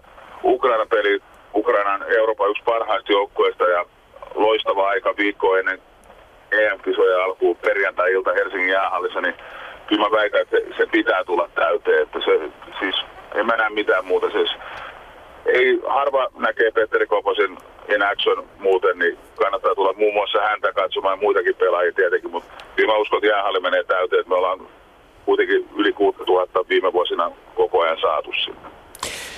No, ei muuta kuin vastaamaan puhelinmyrskyyn ja sähköposteihin. Niitä taas on tänään varmaan illan aikana tullut riittävästi. Vesa Valdeen, mukavaa koripallokevättä ja kesää sinullekin. Sitä samaa kaikille. Dodi, siinä tota, Vesa Valdeen, joka joskus on lausunnoissaan värikästä tai jotain muuta, mutta kantaa tällä hetkellä aikamoista vastuuta ja myös, myös varmaan aikamoista painetta. Että. Joo, se on totta, että tuo mitä Puke tuossa mainitsi siitä, että laji, laji on kasvanut viime vuosina voimakkaasti, niin oma perspektiivi on siinä, että 2000-luvun alussa olin, olin liiton valmennuksen johtaja ja päävalmentaja ja silloin ei todellakaan, todellakaan ollut tämmöistä työnkuvaa eikä toimintaa, mitä, mitä nykyään on. Et silloin meillä taisi olla yksi täyspäiväinen, tai sanotaan näin, että minä olin ainoa valmennusta edustava henkilö liiton palkkalistoilla – Nykyään meillä on, meillä on yli 50 väliin näitä henkilöitä, kohta jo lähemmäs kymmenen, jotka niin kuin osallistuu valmennukseen. Heistä tällä hetkellä suurin osa puhtaasti valmentajia. Että onhan tässä tapahtunut huikea, huikea kasvu sillä puolella sekä sitten myös muuten koriksessa, niin kuin, niin kuin Pukemaan lisenssimäärät on kasvussa. Että vaikka tämä on ollut vaikeaa aikaa, vaikka aikaa muuten, niin, niin koripallo on pystynyt hyvin, hyvin niin kuin pitämään oman osuutensa tai omalla, omalla osallaan liikuttamaan näitä nuoria, mikä myös on yksi meidän tehtävä. Niin, no se kai on se, että mitä enemmän on harrastajia, niin sitä enemmän on sitten niitä, joille kenties voidaan tarjota se vaihtoehto kokeilla siipiään mahdollisimman pitkälle. Siitä kai oikeastaan aika pitkälle on kysymys. No se on juuri näin, että, että hyvin, hyvinvoiva seuratyö tai hyvä, hyvinvoima seurakenttä on kaikille urheilulajeille niin kuin se elinehto. Et mä oon monta kertaa sanonut sitä, että, että ilman, ilman maajoukkuetoimintaa Suomessa pyörii kyllä seura, seurakoripallo, mutta ilman seurakoripalloa Suomessa ei todennäköisesti ole kovinkaan tasokasta maajoukkuetoimintaa. No niin kuin todettiin alussa, niin, niin tota, haetaan pikkusen perspektiiviä vaikka isosta palloilumaasta Saksasta, joka on, jonka maajoukkue Henrik aikanaan sai luotsattua Indianapolisissa – M-pronssille ja se on varmasti yksi semmoinen asia, minkä vuoksi hän on tällä hetkellä myös Turkissa, eli, eli se luo tiettyä uskottavuutta ja, ja muuta vastaavaa. Ää, ne vuodet, kun sä oot viettänyt Saksassa, niin, niin mitä siellä silloin oli paremmin kuin meillä? No jos me katsotaan koripallon nimenomaan, niin koripallon, nyt nimenomaan joo, koripallon nimenomaan kori, koripallon vinkkelistä, niin tämä Saksan koripallon tarina on, on hyvin mielenkiintoinen. Ja se tietyllä tavalla se nousu juontaa juurensa vuoteen 1993, kun Saksa voitti kotikisoissa Euroopan mestaruuden. Ja siitä lähti tämmöinen tietynlainen puumi, puumi koripallo alkoi kasvamaan. Tosiasia on se, että menin vuonna 1998 USC Freiburgin valmentajaksi Saksan ykkösbundesliigaan. Sitä sarjaan pelattiin huonommissa olosuhteissa kuin tällä hetkellä Suomessa pelataan Suomen mestaruus, miesten mestaruussarjaa. Siellä oli useat joukkueet pelasivat muovimatolla, pelattiin koulun saleissa. Ei ollut millään tasolla voida sanoa, että, että se olisi ollut ammattimaista se toiminta. Ja siellä lähdettiin tekemään hyvin voimakkaita päätöksiä sen eteen, että et, et miten saadaan koripallo kasvamaan. Ja siinä oli erilaisia asioita, mutta yksiä tämmöisiä tota noin, isoja, isoja päätöksiä oli se, että, että ensin tuli päätös, että kaikkien pitää pelata parketilla. Että koripallo on kuitenkin peli, jota pelataan puulattialla. Se on ihan erilainen laji muovilattialla. Itse olen valmentanut joukkueita siellä Saksassa nimenomaan myös ykkös-Bundesliigassa, jossa pelattiin muovi, muovilattialla. Myöhemmin sitten kakkos-Bundesliigassa käytännössä kaikki pelit pelattiin muovilattialla. Ja siellä tehtiin päätös, että ykkös-Bundesliigaa saa pelata vain parketilla ja ensin tuli tämmöinen siirtymävaihe, jonka aikana siitä pärjäs sakolla ja sitten sen jälkeen ihan, ihan kylmästi, että jos ei ole parkettia, ei saa pelata. Ja se tarkoitti tietyllä paikakunnilla sitä, että, että he joutuvat upgradeaamaan olemassa olevia salejansa, että sinne tuli parketit ja vastaavaa. Seuraava tämmöinen iso päätös tässä nimenomaan tässä infrastruktuurissa oli se, että, että päätettiin, että pitää olla vi, äh, 3000 istumapaikkaa. Ja se tietysti tarkoitti sitä, että nyt ei voitu enää upgradeata näitä vanhoja fasiliteetteja, vaan piti alkaa rakentamaan uusia. Ja esimerkiksi tähän MPC, jossa, jossa Detmanin Henkka oli valmentajana ja itse jatkoin hänen työtänsä siellä sitten vuonna 2004. Ja eikö Antto Miro Lylöf, Antto oli siellä, että myös. Siellä on suomalaisia kyllä, ollut. Kyllä, siellä on myös suomalaisia pelaajia, mutta siellä on ollut tosiaan kolme, kolme suomalaista päävalmentajaa. Niin äh, siellä se tarkoitti sitä, että, että Weissenfelsin koripallojoukkue joutui muuttamaan naapurikaupunkiin pelaamaan, jossa lentopallon kautta oli valmiina tämmöinen isompi, isompi sali. Ja kahden vuoden sisällä Weissenfelsin kaupunki totesi, että tämä on niin merkittävä asia kaupungille ja sille yhteisölle, että he rakensivat oman 3000 ihmisen salinsa. Et siellä on pienessä 35 000 ihmisen itä-saksalaisessa kaupungissa erittäin kiva pieni halpa, ei mikään pröystäilevä, mutta semmoinen halli, mihin mahtuu 3000 ihmistä. Ja, ja siinä aikana, kun itse olin siellä kolme vuotta, niin sanotaan, että yleisömäärä vaihteli sen 1800 ja 3000 välillä. Että ei se aina täynnä ollut, mutta se oli myös täynnä. Ja sitten pikkuhiljaa näiden fasiliteettien parantumisen kautta laji alkoi pääsi, pääsi TV-seen, tuli TV-näkyvyyttä, alkoi sitä kautta alkoi tulemaan enemmän merkittävyyttä, myös rahasysteemi, valmennus alkoi paranemaan. Ja tällä hetkellä voi sanoa, että, että Saksan liiga ei ole Euroopan paras, ei ole sama kuin Turkki, mutta on erittäin hyvä tasoinen ja on yksi parhaita yleisökeskiarvoja koripallossa Euroopassa. En ole nyt tämän vuoden tilastoja tainnut katsoa, katsoa mutta viimeis kun katsoin, niin pyöritään siinä 4000 kieppeissä niin kuin yleisökeskiarvo Saksan Bundesliigassa ja se on jo aika hieno luku. Mm olosuhteet, olosuhteet, olosuhteet. Että et kyllä niin kuin nykyurheilussa näillä olosuhteilla on ihan valtava merkitys niin yleisöolosuhteilla, pelaajien olosuhteilla yleensä. Että et ei niitä voi kai niin kuin aliarvioida. Ei, kyllä se on, se on iso tekijä, että jos on, katsotaan Suomessa, niin onhan se ihan selvää, että meillä on yksi laji, joka on tehnyt tämän erittäin hyvin ja se on jääkiekko. Niin, se, siitä, se on jännä jääkiekko. Aina moititaan, huomenna muuten siis jääkiekko-finaalit ja pronssiottelu täällä Yle puheella, mutta jääkiekko aina moititaan niistä asioista, mitä ne ollaan kateellisia, jotka ne on tehnyt hyvin ja mahdollisesti sitten niitä asioita, joita jääkiekkoa voisi kritisoida, niin siitä tota, öö, siitä voisi ehkä sitten moittia, mutta tämä on aika tyypillistä tämmöistä, että hienosti hoidettu, että on tämmöinen jäähalli-infrastruktuuri ja kyllä se tänä päivänä sillä lajille on välttämättömyys. On, se on, on huikea hieno projekti, minkä he ovat siinä saaneet tehtyä. Mutta tämähän ei ole suinkaan niin kuin Saksassa ainoa tarina, tämä, tämä tota, maajoukkueen menestys. Kyllähän Kreikan EM-kisat aikanaan nosti Kreikan siellä, laji nousi niin kuin ykköslajiksi. Ja tota, kyllä kyllä mä muistan, että Fibassa oltiin aika katkeria siitä, että Suomi meni voittamaan yhdet EM-karsinat aikanaan, jolloin Iso-Britannia tippui pois, kun oli haaveissa, että saataisiin Iso-Britanniaan EM-kilpailut ja sitä myöten laji saisi sinne jalansijaa ja se mahdollisuus ikään kuin silloin mentiin. Että kyllä näitä esimerkkejä vuosien saatossa on aika monia siitä, että mikä tämä EM-kisojen merkitys on. On, mutta sitten on myös sama aikaan voidaan, voidaan sanoa, että et, et, ei se, se ei ole ihan automaattiasia ja enkä oikein osaa sanoa, miksi se mahdollisuus on joissain maissa saatu käytettyä.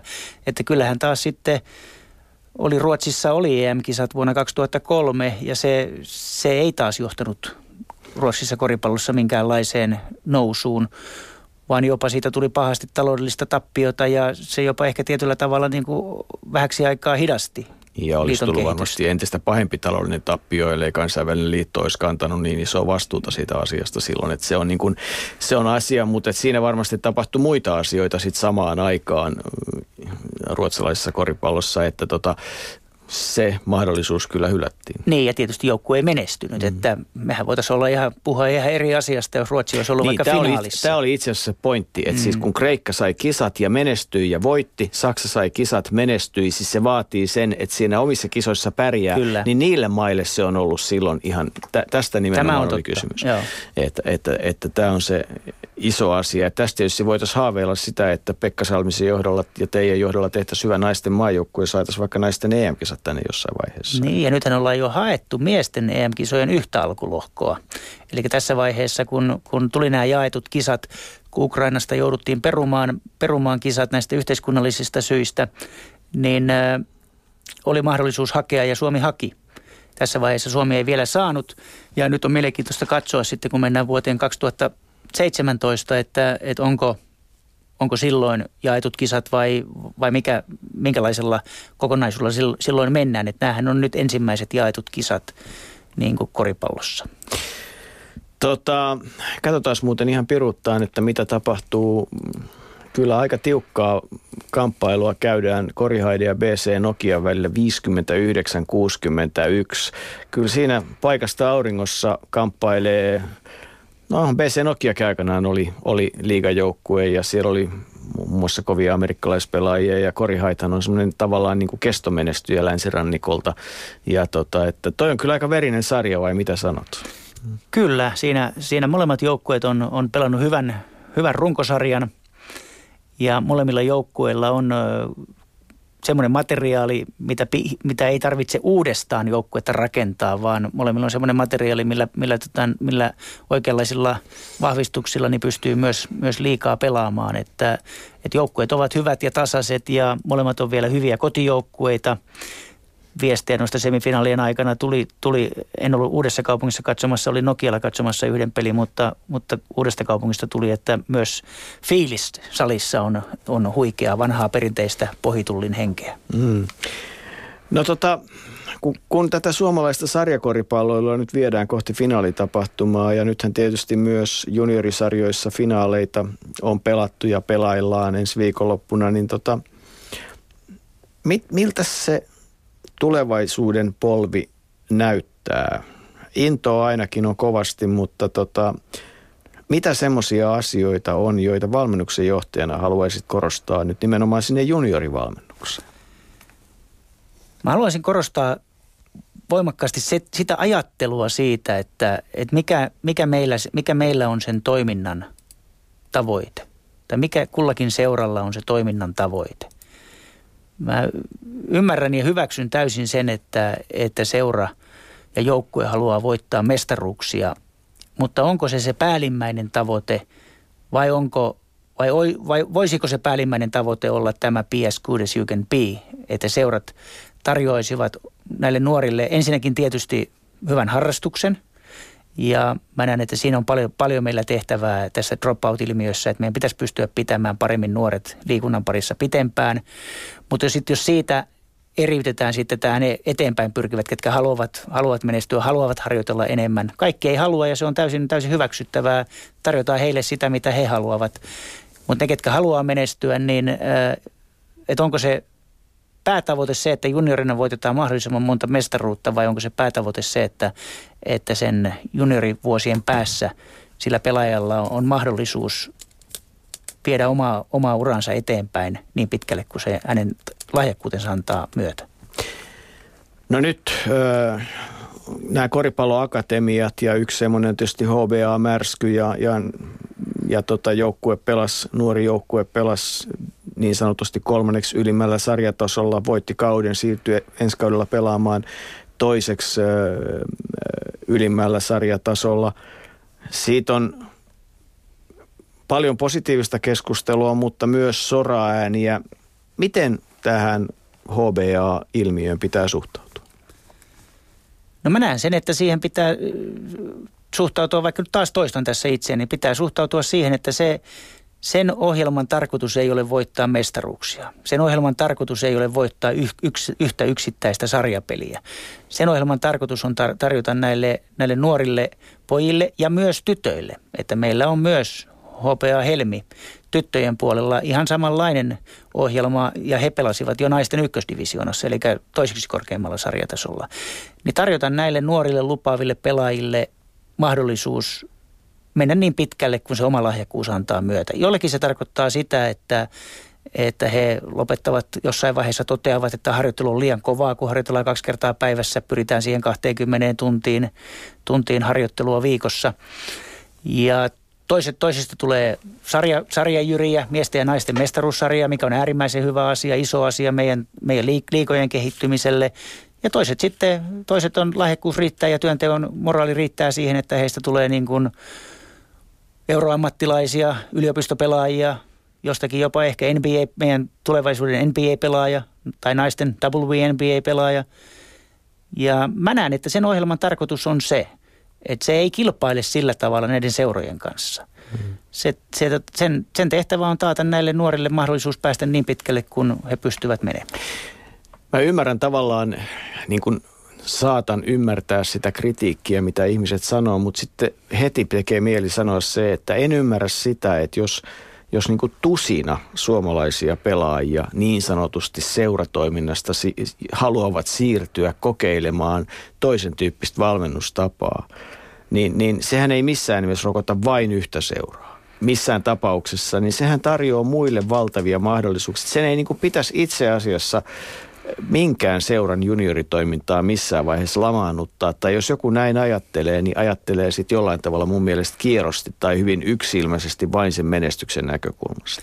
No näin minäkin tästä, tässä asiassa ajattelen ja, ja kysymys ei ole pelkästään siitä, että toisenlaista valmennustapaa, vaan, vaan johtuen siitä, että meillä, me, me olemme Meitä on yhteiskunta auttanut ministeriön kautta, meillä on olympiakomitea tukee meitä, nämä koulut tukee meitä, Koripalloliitto tekee, tekee omat työnsä, meillä on yhteistyökumppaneita, jotka mahdollistaa meille sen, että, että nämä akatemiajoukkueet pystyy harjoittelemaan kuin kuin ammattilaisjoukkueet. Siellä on paljon, siellä on valmentajia, useampia valmentajia valmentamassa heitä. Heidän, ne ohjelmat on täysin samantasoisia kuin ammattilaisjoukkueissa.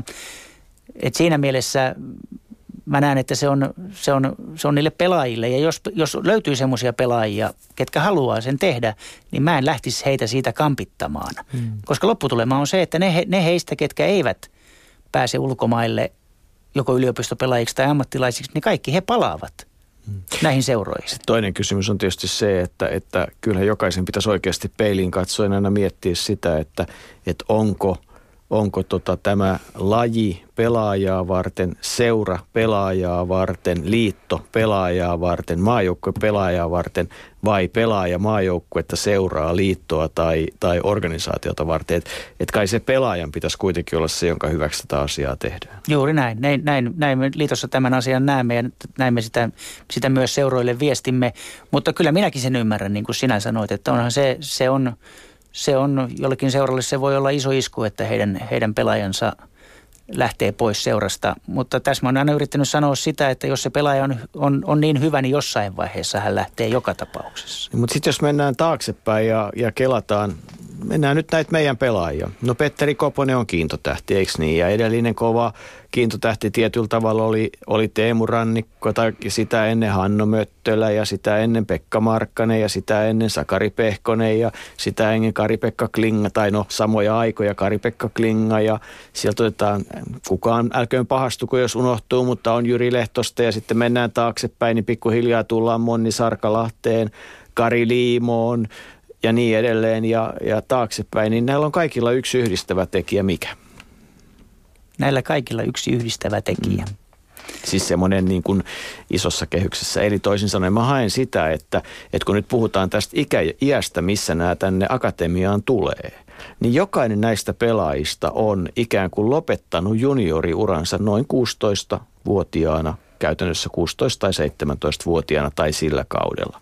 Rannikko, Koponen, Klinga, Sarkalahti, Liimo, ketä mä nyt sitten mainitsinkaan siinä. Eli, eli toisin sanoen että kun juniorijoukkueet on kateellisia, että kaveri lähtee ikään kuin pois, niin joka tapauksessahan näiltä parhaalta juniorivuodet loppuu siinä vaiheessa, kun ne on kypsiä siirtymään eteenpäin.